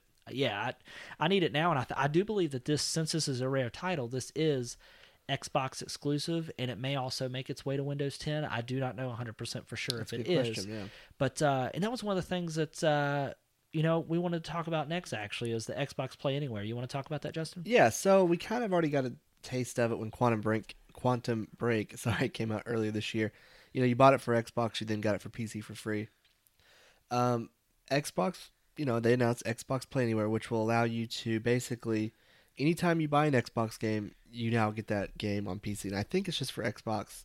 It's only for certain games. But I think it's like all first party games. But basically, it picks up where you left off. So in the demo they showed, like a woman's playing a game, and then some kids come over, so she turns her TV on to show for them, and then she gets on her computer and picks up like right where she left off. So it's very nice, very promising, very nice that we're going to get um, both, uh, you know, platforms for the price of one. I do have one question, you know, about it, and that is, do we stream the game? Do we download the game? Like, I don't really know what's going on there, but I'm sure all that will be answered in the months to come. But regardless, it's a very nice uh, feature. I know Forza is going to be part of it. Uh, Gears of War, I think. Um, Yeah, there's hopefully, Sea of Thieves. who knows? basically basically any game that's coming out that's by Microsoft. Yeah. Uh, even Halo Wars Two, I think, is going to be one of those titles as well. Um, and I think maybe even Dead Rising Four. So it's a great time to be a Microsoft customer, um, a Microsoft customer and a Windows customer at this point. If you have a gaming rig that's obviously good enough to support these games, because these are sixty dollar games at this point. So you buy it on one, you get it on the other. That's a pretty big deal. Um, I was really surprised we didn't see any kind of partnership between Microsoft and Steam as far as being able to use your Xbox as a Steam box. Yeah, it was rumored. Um, I'm not necessarily surprised, but Well, I think that's one of the reasons that you see this kind of happening uh, Yeah. because I think at first you're going to see this only with Microsoft titles, but then you might be able to start seeing some exclusives that aren't Microsoft titles start to also maybe be able to do this where you buy it on Xbox and you also get it on PC. Yeah. So, um, so let's talk about something that I've not played a whole lot of, but I've seen this trailer today and I need it now. So, Forza Horizon 3. Um, I, I mentioned earlier that I was a huge fan of Test Drive Unlimited 1 and Test Drive Unlimited 2. The social aspect, the diversity of uh, the places that you were driving. Um, to me, this kind of brings that back for me. Uh, it looks like, you know, you can have a buggy, you can have a truck, you can have, uh, you know, a Lamborghini, you know, and all the places that you drive and race in this game are very diverse from city streets to open plains to a rainforest uh, to a beach. I mean, it just looks like a really good game. that's It's a- awesome. And supposedly this is going to have the, the the largest library as far as cars in the Forza franchise. Well, Forza Horizon franchise. So, are you a fan of the Horizon games? I prefer them over the regular Forza games. I'm not like a car junkie like some people are in this game. It's a little more casual. More arcade like. It's more yeah, it's more accessible to someone who's not, you know. I completely agree. Like uh, I have a couple friends of mine um, that that are huge into Forza. Like they like going in and they like looking up spreadsheets online on how to tune cars. I mean, they really get into it. Yeah, forget that. Uh, when I first played Gran Turismo, like I was kind of that way, but I was like, I think I was in middle school or maybe high school, Dreaming about that first car, right? Yeah, but to me, like I just want to get in a game, and if I have twenty or thirty minutes and I want to get a couple races in, like I'm fine with that. But Yeah. like I feel like with the regular Forza games, I just feel like you have to invest so much time into them. With this, it's just casual. You can play with friends. You're not. There's no boundaries, so to speak. I love the open world Yeah. aspect. Yeah, and I'm not. I mean, track racing's okay, but this just I don't know. It's just more fun. and this takes place in Australia, by the way, Justin. Okay. Yeah. So, uh, and it's also supposedly uh, much much larger of a map than Horizon One or Two. Nice. Uh, so I'm pretty excited about it, and and luckily we don't have to wait that long. September 27th of this year, uh, we will get that game. Nice. Uh, so I'm pretty excited for that. Uh, now let's talk about a game that I'm not super excited about because I've never really got into them. more zombies. Yeah, more zombies. This is the second zombie game we're talking about. Yeah. Um, I really enjoyed Dead Rising three. I know. I don't think you did. No. Yeah, I liked it. Um, yeah, so they announced Dead Rising 4. It features Frank uh, from the first game. It almost kind of looks like a remake, but not entirely. But I think it looks better than Dead Rising 3. I know you're kind of iffy on it, but it comes out December 6th. It will probably be a lot of fun, you know, combining all sorts of random gadgets into some, you know, super weapon to mow down zombies with. But, you know, it is what it is. It's going to be a fun little game, but Frank is making a return, is he not? I said that. Oh, I guess I should have been listening. You probably should. uh, I will say that uh, one of my favorite uh, one of my favorite moments uh, for the short time that I did play Dead Rising was um, I want to say it was even Dead Rising One. That was on the 360, right? Uh, yeah. Uh, you could actually go because obviously Dead Rising is a Capcom game. Yeah. Uh, you could go into one of the stores in the mall and you could actually put on a Mega Man helmet, and you could also put on a Mega Man uh, the X Buster on your arm, Oh, nice. and you could fire tennis balls at zombies. That's awesome. Uh, that was the only cool part about that game. The me. only cool part about that game was the Mega Man part. Yeah, I honestly I think the reason I didn't like it is because I think that in Dead Rising three, the main uh, character, just I just could not stand him. He was so annoying as a Yeah. character. It was still a fun game. Now maybe with Frank coming back, maybe I'll enjoy it. I don't know. Maybe. So uh, that game is slated to come out holiday December sixth, twenty sixteen. Yeah. Yeah. So uh, now, I'll be honest. I I wouldn't say that I'm a Sony fanboy. I have both consoles, but I will tell you that I play my my PS4 more than I do my Xbox. Wait till Sea of Thieves comes out. I mean, that's a possibility. Also, Forza. I mean, I'm not going to say I'm not going to play it. Um, but why don't you talk about some of the new features coming? Because I've had these on PlayStation 4 for a while, minus the the, the third one that you're going to talk Too bad about. your interface is just so crappy compared to Xbox. But anyway, so we're getting a few. I like how I cut you off. I will kill you. So- I'm sorry.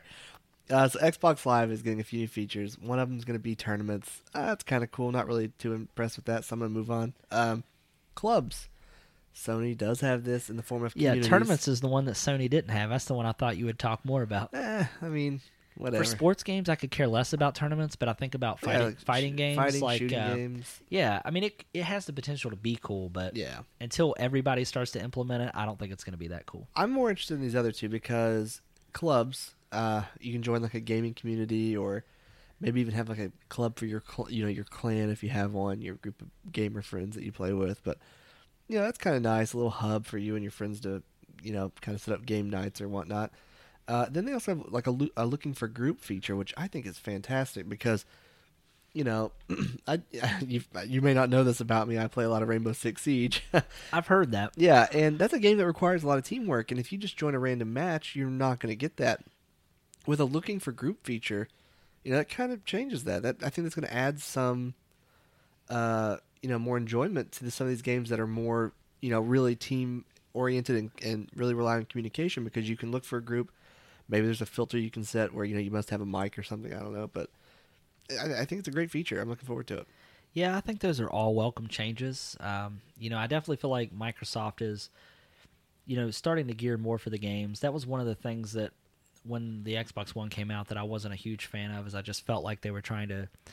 They were more interested in taking over my living room than being a game console, but I think they're now starting to be more about games than anything else. Yeah, that's about to change yeah. I mean, and I'm fine with that. Like, in I'm, a big way. I mean, that's fine. I'm, I mean, our next topic. Oh yeah, in, in a big way, you mean everybody's going to want to replace their Xbox next year? Yeah. Yeah. So uh, we talked about it a couple weeks ago. Um, Xbox working on a new Xbox called Project Scorpio, Yes. And it turns Six teraflops, you guys. yeah, it turns out that this is a real thing. Uh, there's holiday 2017 is all we know, but supposedly it's going to be a really really powerful machine. Whatever six teraflops means, I'm sure that's a big deal. um, you know, one of the things that uh, in one of the videos they were talking about this, the um, the creator uh, and I think the head guy for Fallout, right? He was Yeah. He was talking about you know this is the machine that you know that we've all wanted from the beginning to be able to do whatever it is we want to do, you know, in a game, and supposedly that's what this is going to be. It's going to um, it's going to support obviously 4K HDR, uh, but also a lot of people are thinking because didn't they show Fallout? Uh, he he had mentioned wanting to do Fallout VR during this Yeah. actual. Yeah, uh, supposedly it's going to support VR. We don't know much about that. If it's going to be a Microsoft branded uh, VR headset, if it's going to be the Vive, the Rift, or something we don't even know about yet. Because Hololens is more augmented reality. It's not really a. Yeah, I mean, I guess with the I guess technically really if you just get a. I guess technically if you get like a different visor for the front that you can't see through, I guess it could technically be a VR headset. Maybe. Yeah, I don't know. I think uh, I don't really know what they're doing with Hololens. Yeah. I mean, I could see it being a perfect platform for the Oculus, honestly. Yeah. Um, and to me, I think putting this kind of power in the machine, I mean, to me, it can only mean VR. Yeah. I mean, I mean, 'cause a lot of speculations is that's why you know Sony was making a more powerful PlayStation, which we did not hear anything about. Um, I almost wonder if that is intentional. Um, that they kind of wanted to see what Xbox had before they made any actual announcements about it. They're Uh, probably embarrassed. They probably scrapped it. I mean, they they announced it and they announced the the specs and stuff, but I mean, I missed that. I didn't hear well, they it. didn't announce it at E3. They announced it a couple days leading Oh, I was to- gone. Yeah, I was gone. Yeah, I missed so- that bit of news. Yeah, so but yeah, so I guess we're gonna see the uh, you know what's what the next year holds for console wars. So, man, that was a lot just for Microsoft. Yeah, um, and that's it. Yeah, no, that's not. so now we got uh, we got some stuff on Sony. Bear Uh, with us, guys. Sorry. Yeah, Justin wasn't a as big of a fan as I was for the Sony conference. They had some really big moments. okay. Um, God of War. They opened the show with that. Did you play any of the God of War games? Yeah, yeah. All of them? Oh no, not all of them, but yeah, I enjoy them. Yeah, God And of War. that's like a huge franchise for them. That's a major, Yeah. major franchise. Now, let me ask you, uh, what did you think about the video uh, demo walkthrough that they had for God of War? Did you think it looked different to you as far as the oh, gameplay? yeah, absolutely. Um, I don't know how you describe it. It's just I would say if you was to take the um, the camera angle of Resident Evil, Mhm. but you take the gameplay of Last of Us, and that's kind of what it is. Um, if you think about the relationship between um, who are the two characters in Last of Us? uh, Joel and Ellie. Yeah, Ellie. So if you think about that kind of relationship throughout the game where he's kind of looking over her, kind of teaching her Yeah. things like that, that's kind of what this this trailer was kind of, you know, doing with what looks like Kratos' son. Now, nobody really knows where this falls in the timeline.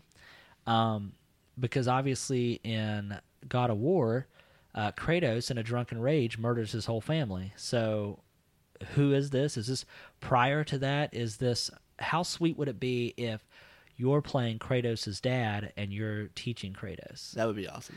You know, so nobody really knows where the timeline is. Uh, obviously, the big fights are still there. That was one of the big things that they showcased. But then they also showcased something as simple as him showing how his, showing his son how to shoot a deer, and the deer doesn't fully die, and he basically tells him, you know, it's his responsibility to end it, and he says he can't, and he takes his son's hand and he puts the knife, you know, through the through the animal and kills it. Like I mean, it's it's weird because you go from this really intense battling gameplay to this subtle moment of just teaching your kid life lessons, you know. So it's definitely a different take on this God of War. Now, of course, that could be a flashback. So Yeah. That could be a flashback that you play at the beginning of the game, and then after that, you go back to being Kratos, just murdering It stuff. could, yeah, it could have totally been a smokescreen. We have no How idea. yeah, I mean, so I don't know. I like the idea of you playing Kratos' dad, and you're kind of teaching him all the things throughout the That'd game. Like, cool. I think that'd be cool. Yeah. I mean, if you want to write that in, I, I won't take credit for it. Yeah, I mean, everything we else we say happens, though, yeah. So except for Red Dead. yeah, yeah. Rest in peace, Red Dead. We'll talk about it a little bit. Yeah. little bit. So, uh, so something that I don't think anybody was expecting. No, I know I wasn't. Yeah, me neither. So one of the things they were talking about is that uh, you know Sony uh, is the best home for exclusives, which obviously we know that Microsoft has tons of exclusives. Like Yeah. we get that. Um, but when he said exclusives, I was not thinking of a Spider-Man game. I wasn't either. That was the farthest thing from my mind because Yeah. as soon as you see the Marvel the Marvel logo flash on the screen, you're like, oh man, what is this? And the fact that it is a uh, a game from Insomniac Studios, uh, Insomniac Games, which Yeah. is behind uh, Sunset Overdrive, uh, uh, uh, Psychonauts, I think, Infamous. Infamous, Yeah. yeah. So I just totally didn't see it, but I have to tell you, the trailer blew my mind. Yeah, and it wasn't. There wasn't even a whole lot in the trailer, for, even from like a gameplay perspective. But I just have a lot of faith in it because it's from a good studio. Yeah, I yeah, I completely agree. Um, it's been so long, man.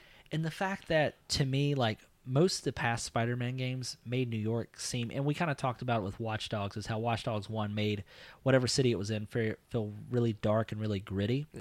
the past few uh, spider-man games to me kind of made new york feel that way and this game is very bright it's very vibrant the city seems really alive um, and even if the game is terrible as long as i can just swing around new Yep. york city as spider-man that's That's all I want to do. that's all i care about Yeah, um, they didn't announce well with God of War or Spider Man, they didn't release any news as far as when it's going to be out. That was the one bad thing I felt about Sony's conferences. They didn't really announce any dates, so it kind of worries me a little bit. they announced a big date though. What's the? Oh, yes, they did. Why Yeah. Don't you, why don't you go ahead and tell everybody about so that? there's a little game you may have heard of. I think it was We- announced like two decades ago. Yeah, ago. we talked about it a few times. Yeah, The Last Guardian, which I don't know if I at one point didn't know if it was going to be made.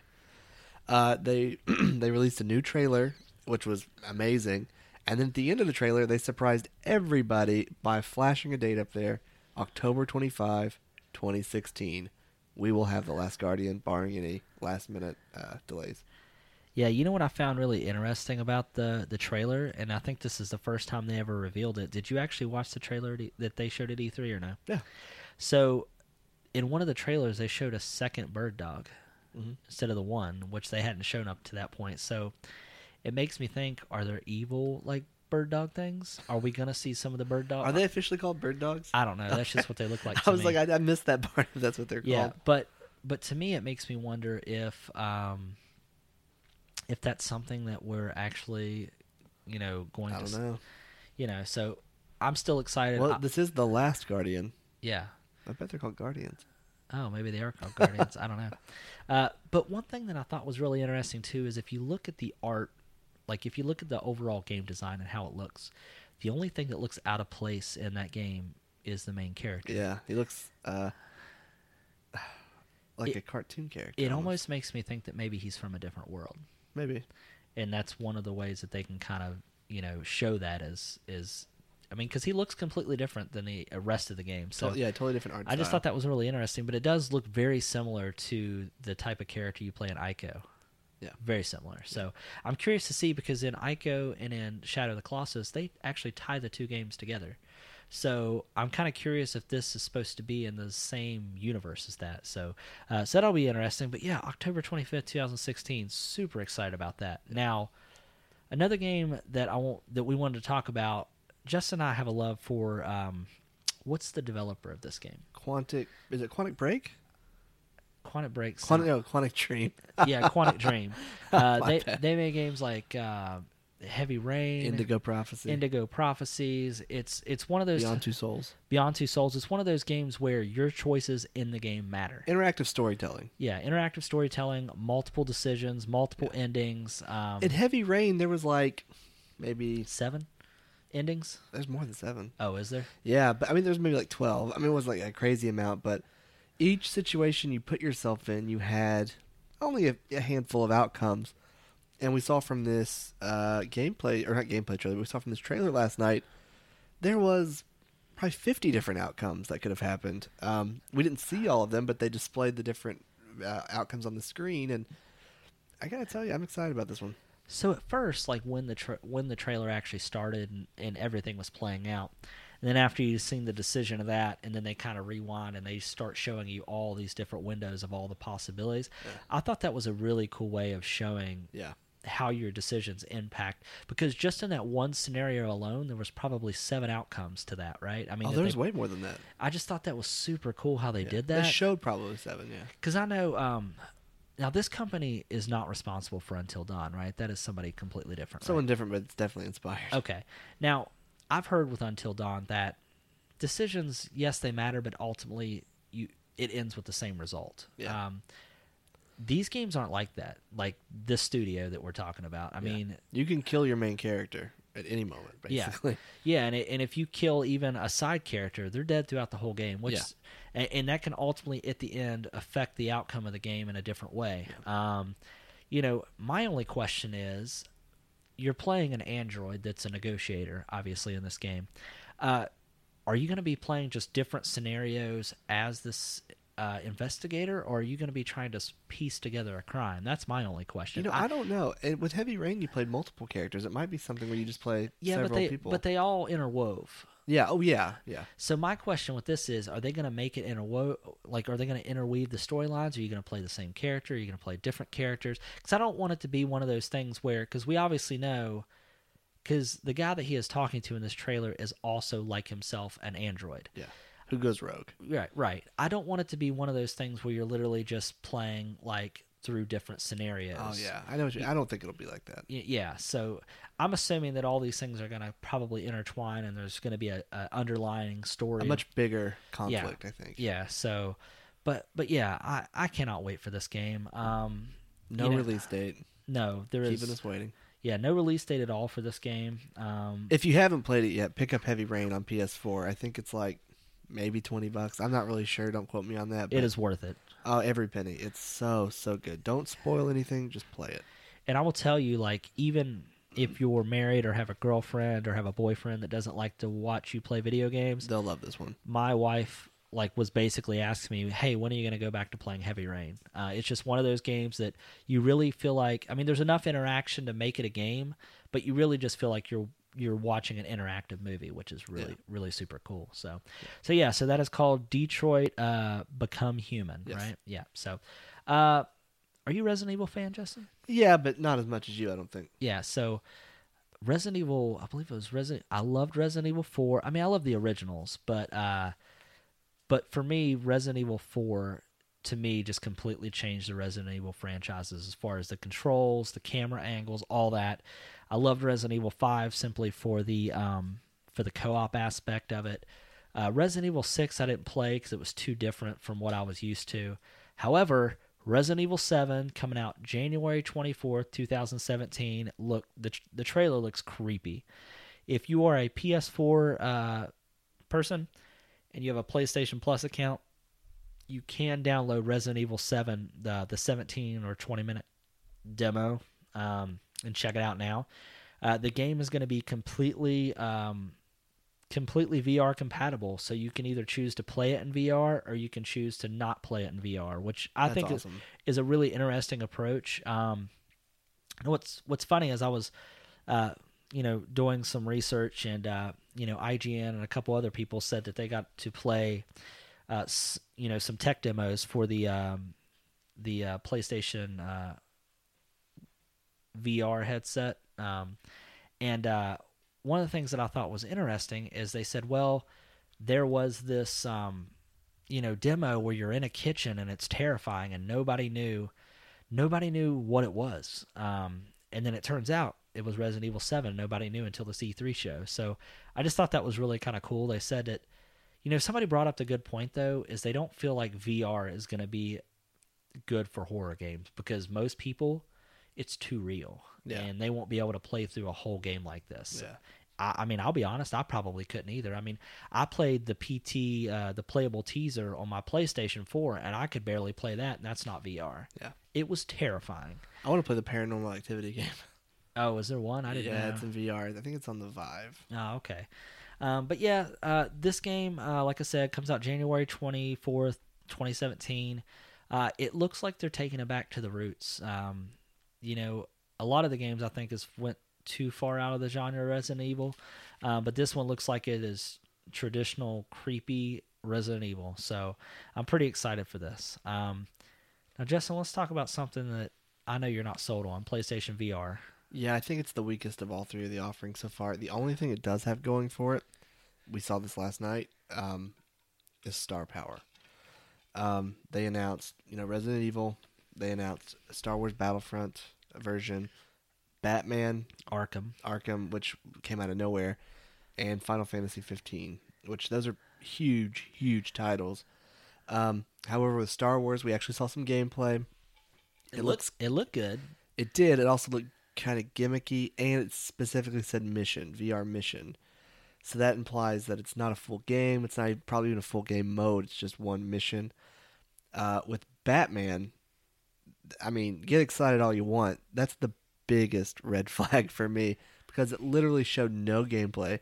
All it did was say, "Hey, uh, here's Batman, and you're gonna like it because it's Batman." so, I just I'm super skeptical about that one.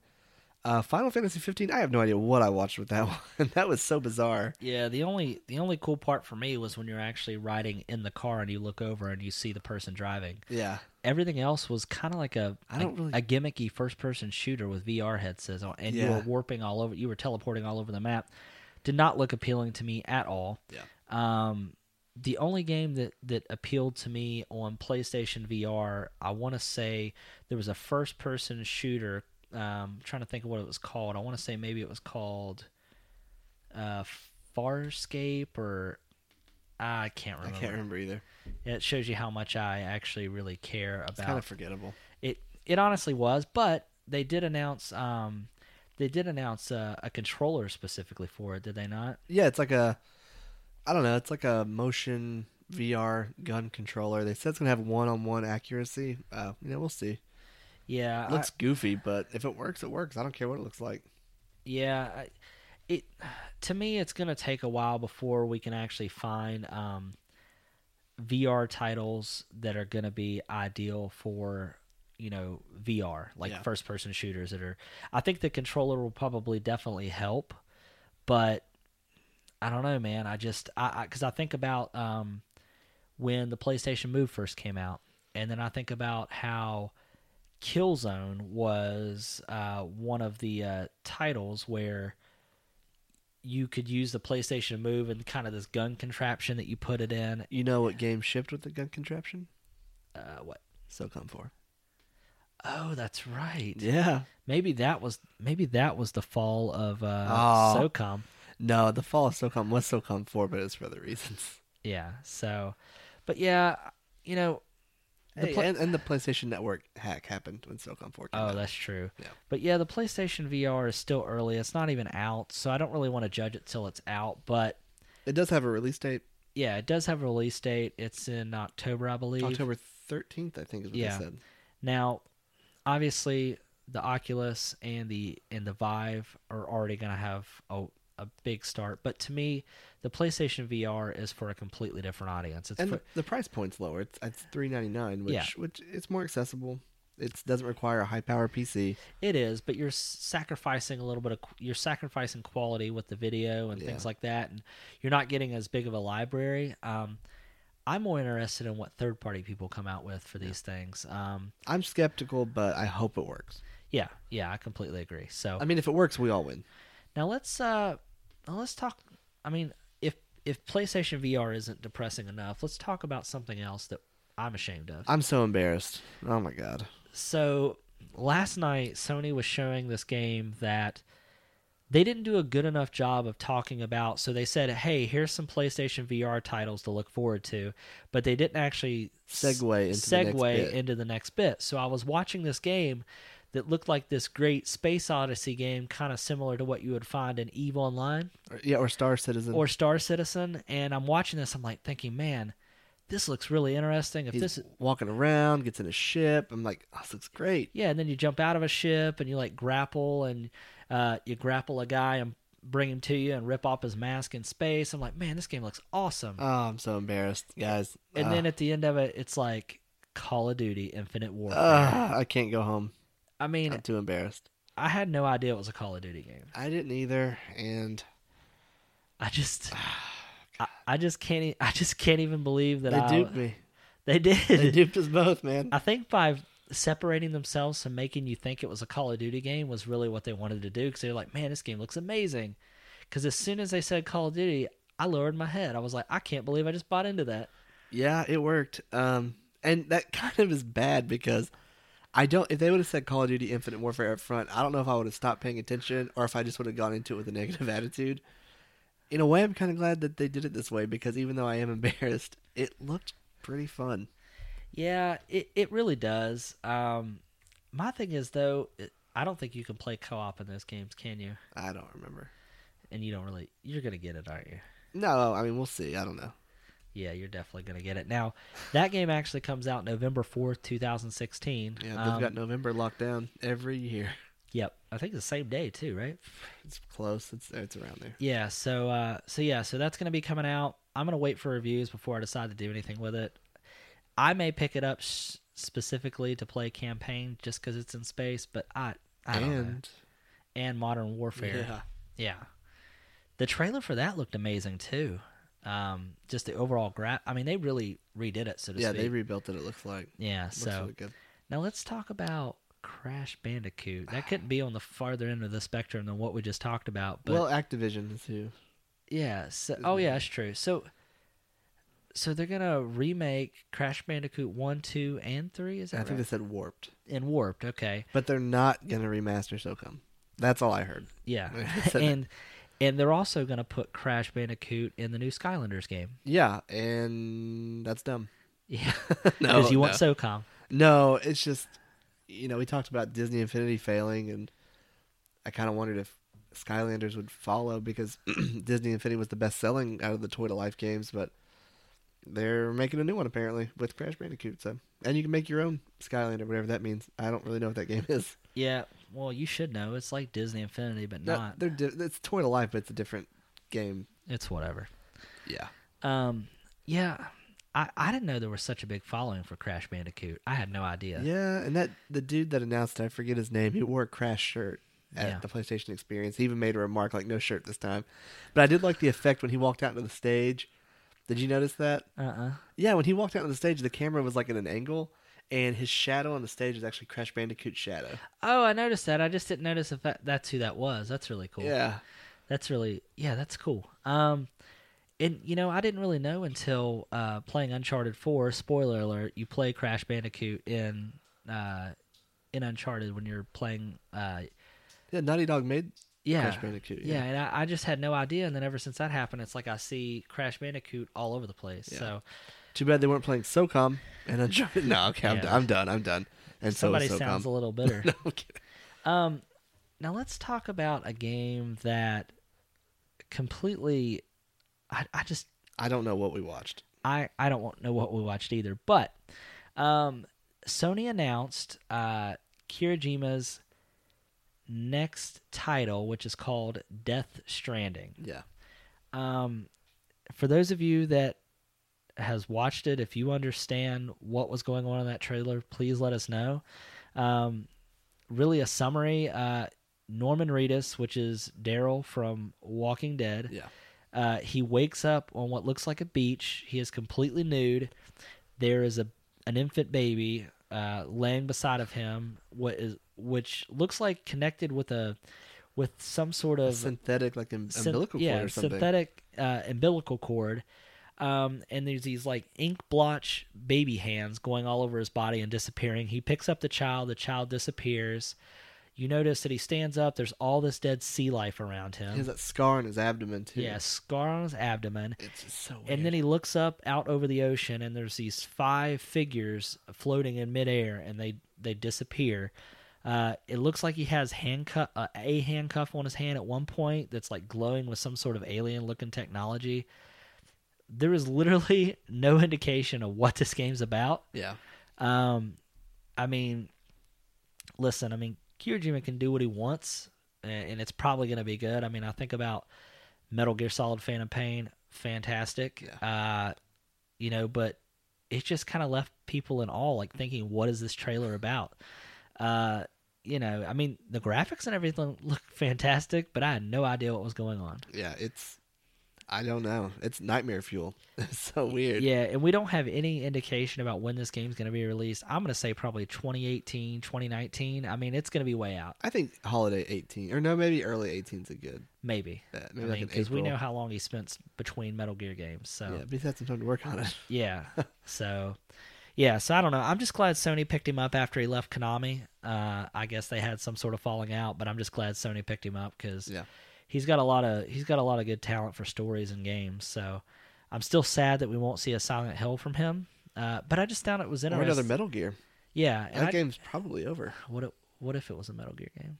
I, I don't think he can. at first, did you thought that was? Did you think that was a solid snake on the ground before he stood up? No, no, because I, I, I, I still knew he couldn't do it. I mean, Yeah. it's he, that's done, and I think if Konami tries to make that game again without him, I don't. I mean, people will buy it, but it won't be as successful. Yeah, no, I agree. Uh, what do you think? Uh, don't you find it interesting that Norman Reedus followed him? Because obviously they were working on Silent Hill at Konami, and then Yeah. once he left, now all of a sudden Norman Reedus is there. It just shows, you know, the kind of talent that uh, he has. Uh, I'm talking about uh, Kojima, and um, you know, they it kind of shows that they probably had a pretty good working relationship. uh, So much that uh, Norman Reedus was, you know, inspired to continue with it. Yep, I completely agree. Yeah. So now let's talk about a game that you weren't super excited about. No, Um, PS4 exclusive game called Days Gone. Yeah. Uh, a zombie, the the fourth zombie game we've talked about tonight. Yeah. Um, kind of has a little bit of a Last of Us feel to it, um, but Justin feels that it might be repetitive, right? Yeah, it. I mean, I know it's early. I don't know when this game's going to come out. Um, it just kind of looked boring. it just kind of like endless waves of zombies, and I get that's what some people like to play, but to me, it just really repetitive. I just think it was a bad demo. This coming from the guy that likes Dead Rising, I just don't understand. Well, yeah, I mean, I don't play it. You know, for I don't play that one for the story. Just play it for fun. You just play it for the repetitive killing zombies. I can use whatever in the world I find to kill zombies. This game, I don't think, is going to do It that. sounds like you have double standards, is what it sounds Whatever. like. Anyway, it just looked. I just think it was a bad tech demo. Um, I think they could have. Uh, I don't know. It just the entire time he just sat, sat there with a gun, shot some zombies, ran, maybe like put something down to block them. Did you not them. feel stressed out through the whole thing though? Not like, once. No, because they were so close to him. it was predetermined. I mean, they knew he was going to win. he was actually playing it though on stage, which is one of the things that I liked about Sony's conferences.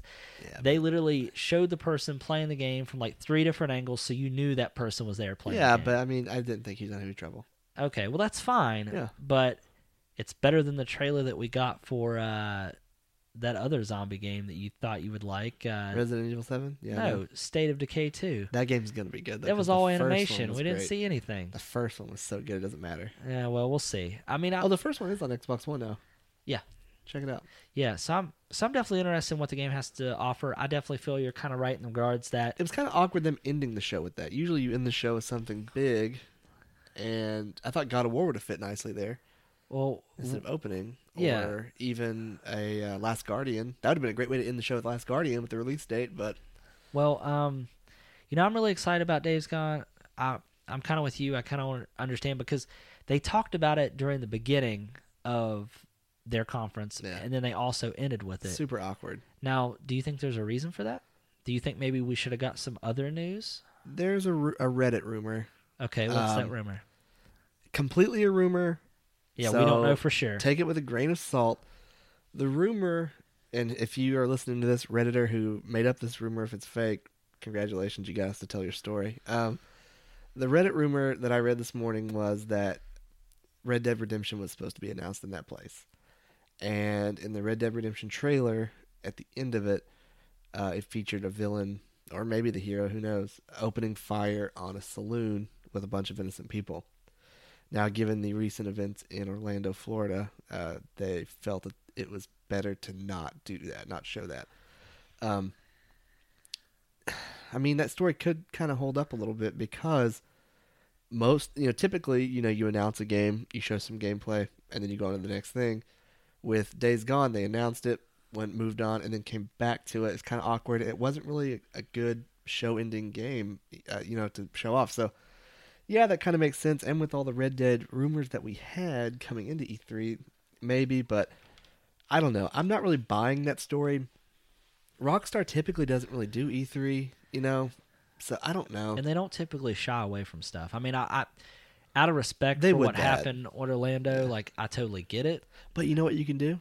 You can cut that part out of the trailer. That's what I was thinking. Takes ten seconds, I think. I mean, it doesn't take very long. Yeah, Um, so I don't know. I'm just iffy about it. I don't know um, if I believe that story. unless it actually breaks from Rockstar themselves. Uh, But I mean, at the same time, though, someone leaked the entire Xbox uh, conference just hours before it happened. So I mean, someone inside knows information that we don't know yet. So I don't know.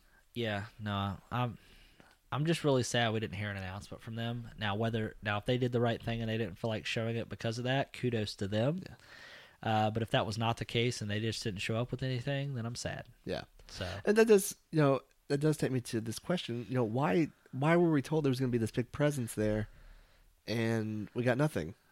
yeah, I mean, if I look back and think about what would have stood out to me as a big presence, I mean, I- Mafia Three that didn't cut it because they said it was Take Two, not specifically Rockstar. Take Two, and Take Two is over 2K games and Rockstar games, and they did show off Mafia Three, but not what I would call in a big way. I mean, yeah, it was mentioned, it was shown off, but didn't the Mafia trailer even drop though before E3 actually started? That's a good question. I don't, I don't remember. I thought that it did. So to me, I I just don't know if I consider that a big presence if it was a trailer that had already came out, you know, prior. Yeah. Um, but I gotta say, I mean, we all know that Watch Dogs 2 stuff leaked prior, and they they owned up to it, and they started flooding. Yeah, they took advantage of it. They just Yeah. went with it. Yeah, and it worked. I'm, I'm really interested into that game. Um, why do you think we didn't get PlayStation Neo at the Sony conference? um, honestly, I don't know if they didn't want to set a hard release date, not knowing if they could make it. Um, That would have also been a good way to end the show.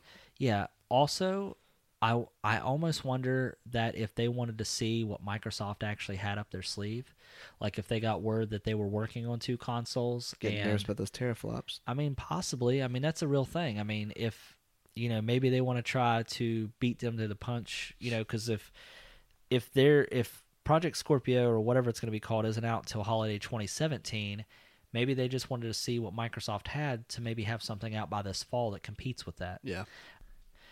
See, I don't know. I was really disappointed that we didn't hear something about Neo. Um, I'm glad that Xbox pulled the, or Microsoft pulled the trigger and basically said, "This is what we're working on." I definitely feel like it was gutsy of them to say, "Here's the Scorpio. It's not going to be out till 2017." Because it makes me wonder: is that going to hurt themselves in the long run with console sales if somebody, you know, doesn't want to, or you know, is going to wait a year for another Xbox as opposed to just buying the new Xbox One S that they just talked about? Like Yeah. you know so i don't know I, I i'm you know i'm a sony fan and a microsoft fan but as far as consoles go i definitely feel like i definitely appreciate microsoft bringing all that stuff up um you know and and the thing is is sony even confirmed the play that they were working on a playstation 4.5 neo whatever you want to call it like they confirmed it and they even released i believe uh, i don't know if they released or if they were leaked but the specs of the console Yeah. so for them not to even acknowledge it at all, just kind of It's weird. it, it was weird. Now whether or not the No mention of the Vita. I just I just now realized that. yeah Vita's dead probably It is. It's in your trash can. yeah. So um, but yeah, I mean, I can't say that I'm surprised that you know they didn't announce announce it. I was just more disappointed they didn't announce it. You know what else they didn't announce or mention? Uh, any more of their backwards compatible PlayStation 2 games? Well, I think the reason is, is they're tr- probably trying to push PlayStation Now, which you know that's their basically their rental type fee. Yeah, no, I completely agree. I Yeah, think it's not very good. I think that Sony could definitely learn something from Microsoft in regards to backwards compatibility. Absolutely. Um, you know, that's one thing that they're really focusing on. Microsoft is is uh, you know making sure that you know, just because you go from an Xbox 360 to Xbox One, that doesn't mean you have to leave your old games behind. Yeah. I definitely felt that way because when I went to Xbox One, I sold my 360. I gave up every 360 game I had, I, and, and that's just how I do going from console to console. Uh, but I can definitely appreciate the fact that they're they're making a large bit of their library backwards compatible, and they give and they give games away every month. Oh my gosh! And usually, if you pre-order a game, it usually, especially if it's a sequel, it comes with the 360 version for free. The 360 just had so many, and the PlayStation 3 did too, but just had so many good games. Like that was a great generation for gaming. Oh yeah, for sure. Like so many new franchises that's gonna that really made their mark and is going to continue on, hopefully for several decades. Yeah, that was one of the things that made me sad that I didn't get Rainbow uh, uh, Six Siege on Xbox is because it came with the two Vegas games. Like, and I love those games. Like you and I played Yeah, we did. the heck out of those games. Uh, now, my question to you is: is even though you have them, have you went back and actually played them? Yeah, I played uh, C- uh not Siege 2, Vegas 2. My question is: can you actually use your Kinect and put your face on your character like you could in the original? Oh, I didn't try. Yeah, remember I put Spider Man on my one guy's face Yeah. back in the day. Uh, but yeah, so uh, well, let me ask you something, Justin. Um, what was one of the things that stood out most to you, or what were you most impressed by at E E3? You know, so many things. I was impressed with Zelda. The Spider-Man announcement was big, and, and so was Detroit uh, Beyond uh, Become Human. But I gotta say, the one thing that really impressed me the most, simply because, um, it just seems like such an improvement, is Watch Dogs 2. I don't know why, but I have a good feeling about it. Because you didn't really care about it going into E3, and now you're kind of all about it. Not a, yeah, I, I I thought maybe it'd be more the same, slight improvement, but you know, I've said it like a million times now. I feel like this because it feels like Assassin's Creed 2. That game was like a perfect ten, and I think I don't know if this will be a perfect ten, but I think it's gonna be really, really good. Yeah, I would have to say I have a couple. Um, one of them was I'm kind of on the same page with you with Watch Dogs, but to kind of go a little different direction. Um, one of the things that I was most impressed by, uh, a couple things that I didn't even expect was God of War. Um, Yeah. Because I've played all the God of War games. I wouldn't say that I'm a huge fan, but I play them because they're exclusives, right? Yeah. And I feel like the gameplay on each of them, even though they tell a different story, the gameplay is relatively the same. Yeah, Uh, the fact that this game is a God of War game, but at least in this te- at least in this demo, now whether or not it, it, it's the same type of gameplay later on the game, it's to be determined. But just the fact that it kind of has a, a Last of Us feel, like I, it really left an impression on me. Like Yeah. I, I think it's a welcome change. I just hope that there's a lot of that throughout the whole game, and you're not just playing through a first couple of sequences before you get into the normal Kratos slaying people and all that type of stuff. yeah, Um, the second one would have to be Sea of Thieves. I didn't know anything about it. All that I knew that it was a pirate game and it was made by Rare. I did not go into E3 expecting to be, man, I really want to play this game. Um, I'm with you on that one. yeah, I, I just, you know, we, and the thing is, is we don't even really know that much about it, other than you get to man your own ship, you get to play with friends, it's open world. That's really all we know about it at this point. But it just looks like a fun time. Um, I'm trying to think of what else. The fact, uh, Infinite Warfare. yeah, the one, yeah, that that I- that I liked the Call of Duty game before I knew it was a Call of Duty game. yeah, I mean, I still don't think. Let's just leave it. Let's just say that it looks intriguing.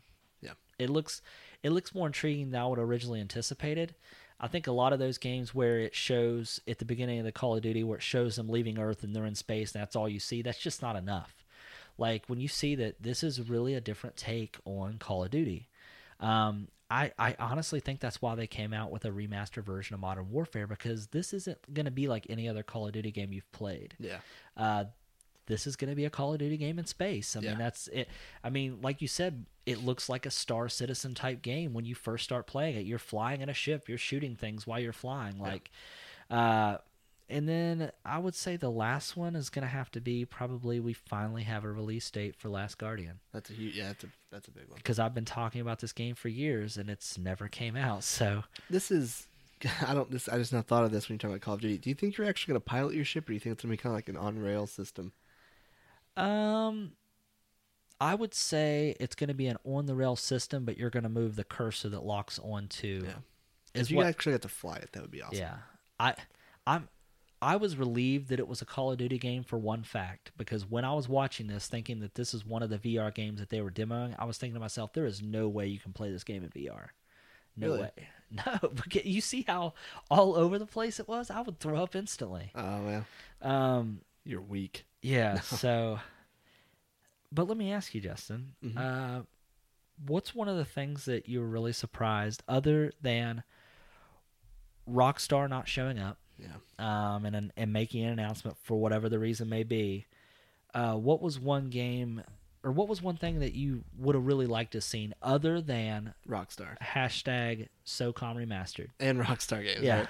Uh, for some reason, I I don't know why. I guess it's just been a really long time since we had a game in this series. I kind of thought when Ubisoft was giving their presentation, I kind of thought that whenever it ended, it would go to black, and then on the screen, we'd see Sam Fisher's goggles light up, and that would be it. I don't know why. It's just how I pictured it in my head. It was gonna be perfect. It's gonna be beautiful. I was gonna cry, but it's gonna mark the return of Sam Fisher, and you know, soon. Not necessarily give us too many details, just there, you know.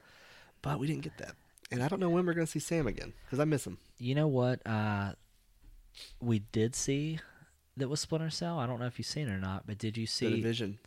In the division you get a Rainbow Six Siege outfit, you get a um, Splinter Cell outfit, and you get what's the third one? Ghost Recon. Yeah, Ghost Recon outfit. Um, when I seen that, I was thinking to myself, as soon as I seen the Splinter Cell outfit, I was like, man, I really want another Splinter Cell I do game. too. I want us to play co-op in Splinter Cell again. Let's not do that. Why, why not? Because last time we got all the way to the end, and you shot the person we were trying to save. Yeah, the we had yeah, that was, that was so bad. He looked sketchy.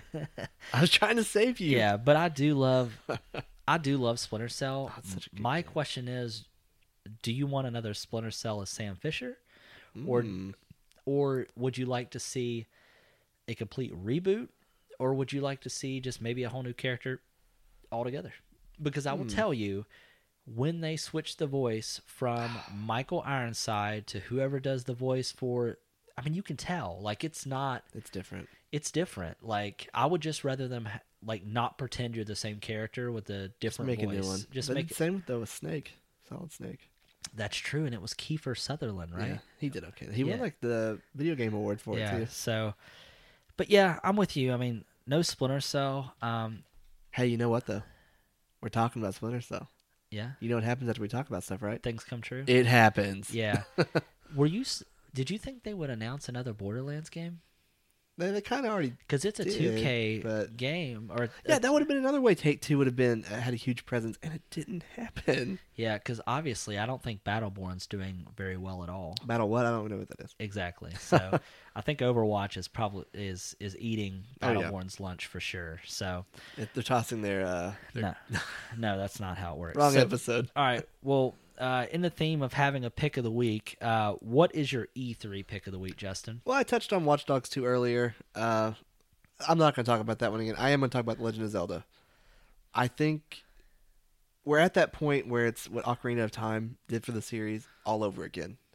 We're, I think Ocarina of Time came like 20 years ago, so it's kind of perfect. Um, I think it's going to be. I mean, my pick is definitely going to be Legend of Zelda: uh, Breath of the Wild. I think that's the name of it. But it just looks like it's going to have that impact, that game-changing, just I don't know what you call it, but just something that's going to change the game forever going forward. Now, by changing the game, you mean specifically Zelda going forward, right? The Legends of Zelda. Yeah, of course. Yeah, I I agree. Um, I think uh, what I find really interesting about that game, and we kind of talked about earlier uh, about the look of it, is to me like it has a, a slight cel shaded type of graphics to it. Yeah. Um, but to me, the gameplay just looks leaps and bounds better than any Zelda w- game that we've played before. Yeah. Um, so yeah, I'm right there with you. Uh, my pick of the week, it's really a toss up, honestly. Um, but I'm gonna have to say, and I know a lot of people are probably gonna laugh at me when I say this, but the new Spider-Man game because it has it looks been. good. I mean, the last Spider-Man game that completely blew me away was on the regular Xbox, and it was uh, Spider-Man Two, Yeah. which I think was based off the Spider-Man Two movie Yeah. with uh, uh, Doc Ock, I Yeah. guess. So, uh, you know, I haven't played a Spider-Man game that I've enjoyed that much since that one. Um, You should check out Ultimate Spider-Man. It's also on the original Xbox, but it's pretty good. Okay. Um, but this one, to me, it just looks like a Spider Man game that I can get behind. And plus, it's got a great studio behind it, Insomniac Games. Uh, you know, if I could be any superhero in real life, I would either want to be Spider Man or Wolverine. And the fact that I can swing around the city and just explore the city and not even need a car. I'm, You just told me that you couldn't play Infinite Warfare in VR because you'd throw up, and you're telling me you could swing around big cities and, and not toss your cookies. Yeah, but that game isn't in VR, so Yeah, but I'm saying like in real life, if you were Spider Man, you don't think the rush of that would cause you some Oh, sort well, of if- motion sickness? if if I was Spider Man, I wouldn't be a little punk ass bitch. Okay. So uh, so yeah, so but no, uh, so my my E3 pick of the week is definitely going to be Spider Man. Um, I mean, don't get me wrong, like there's tons of other games I'm excited about, but you know, Spider Man to me just special place in my heart. Love playing those Yeah. types of games. Just sad thing is we have no information about when it's available. So Yeah, I mean, it could even be a tie-in with the movie. We don't really know. yeah, and and for Zelda, I mean, we at least know that it's going to be out probably by March 2017. I assume. I think right? that's what just yeah, March 2017. I, that, I don't really think they've released much more than that, but yeah, Yeah, because that's when the NX is going to be out, and we do know that it's going to be available on both. a launch title. Yeah. Yeah, so we at least know that's when. But I assume that it will probably, hopefully, release on the Wii U a little sooner. But You would think like even like a week, just give them something for literally just dumping on them. yeah, so Oh well. all right. Well, I think that pretty much wraps everything up. Did you have anything anything else, Justin? No, as always, just you know, like us on Facebook, follow us, Twitter, Twitch. Give us a uh, review on iTunes. That Yep. Subscribe on helps a ton. Um, we are actually in the process of working on a sponsor. Um, we're waiting to finalize some certain things. Yeah, you Uh, like savings? Good yeah. So you want to listen up? Maybe, hopefully next week. We haven't heard back on our promo code yet, but we'll talk more about that. Yeah, you, if you like savings and you like nerdy stuff, then this is going to be right up your alley. Yeah, it is. So, uh, so And yeah, surprises. And surprises. Yeah. Uh, so make sure that you guys give us a like on Facebook, uh, share our videos, share our episodes, leave us reviews. Uh, more importantly, also feedback. We got some feedback from a listener, uh, you know, that we had. We definitely appreciate it. Absolutely. Uh, we look at all that stuff that comes in and we try to reply as fast as we can. So the more feedback we get, um, you know, the better we can make this podcast for you guys. Yep. So Also, um, just uh, not just criticism on the show either. Let us know. You know, what are you excited about at E3? What really stood out to you? What did we leave out that you felt like we should have talked about? Um, you know, E3. That this is like our our moment as nerds. This is you know what we wait for every year. So you know, comment, leave us a message, whatever. Just tell us what about this E3 was special to you. What did you enjoy the most? What are you looking most forward to? What are you disappointed Red Dead uh, that didn't make an appearance? So uh, you know, let us know these in the comments or message us or I don't just do whatever. Just let us know. Yeah, we'll create a we'll create a um we'll post a status about this and you guys can Yeah. comment below. So all right, well we thank you for listening. All right, goodbye. Bye bye.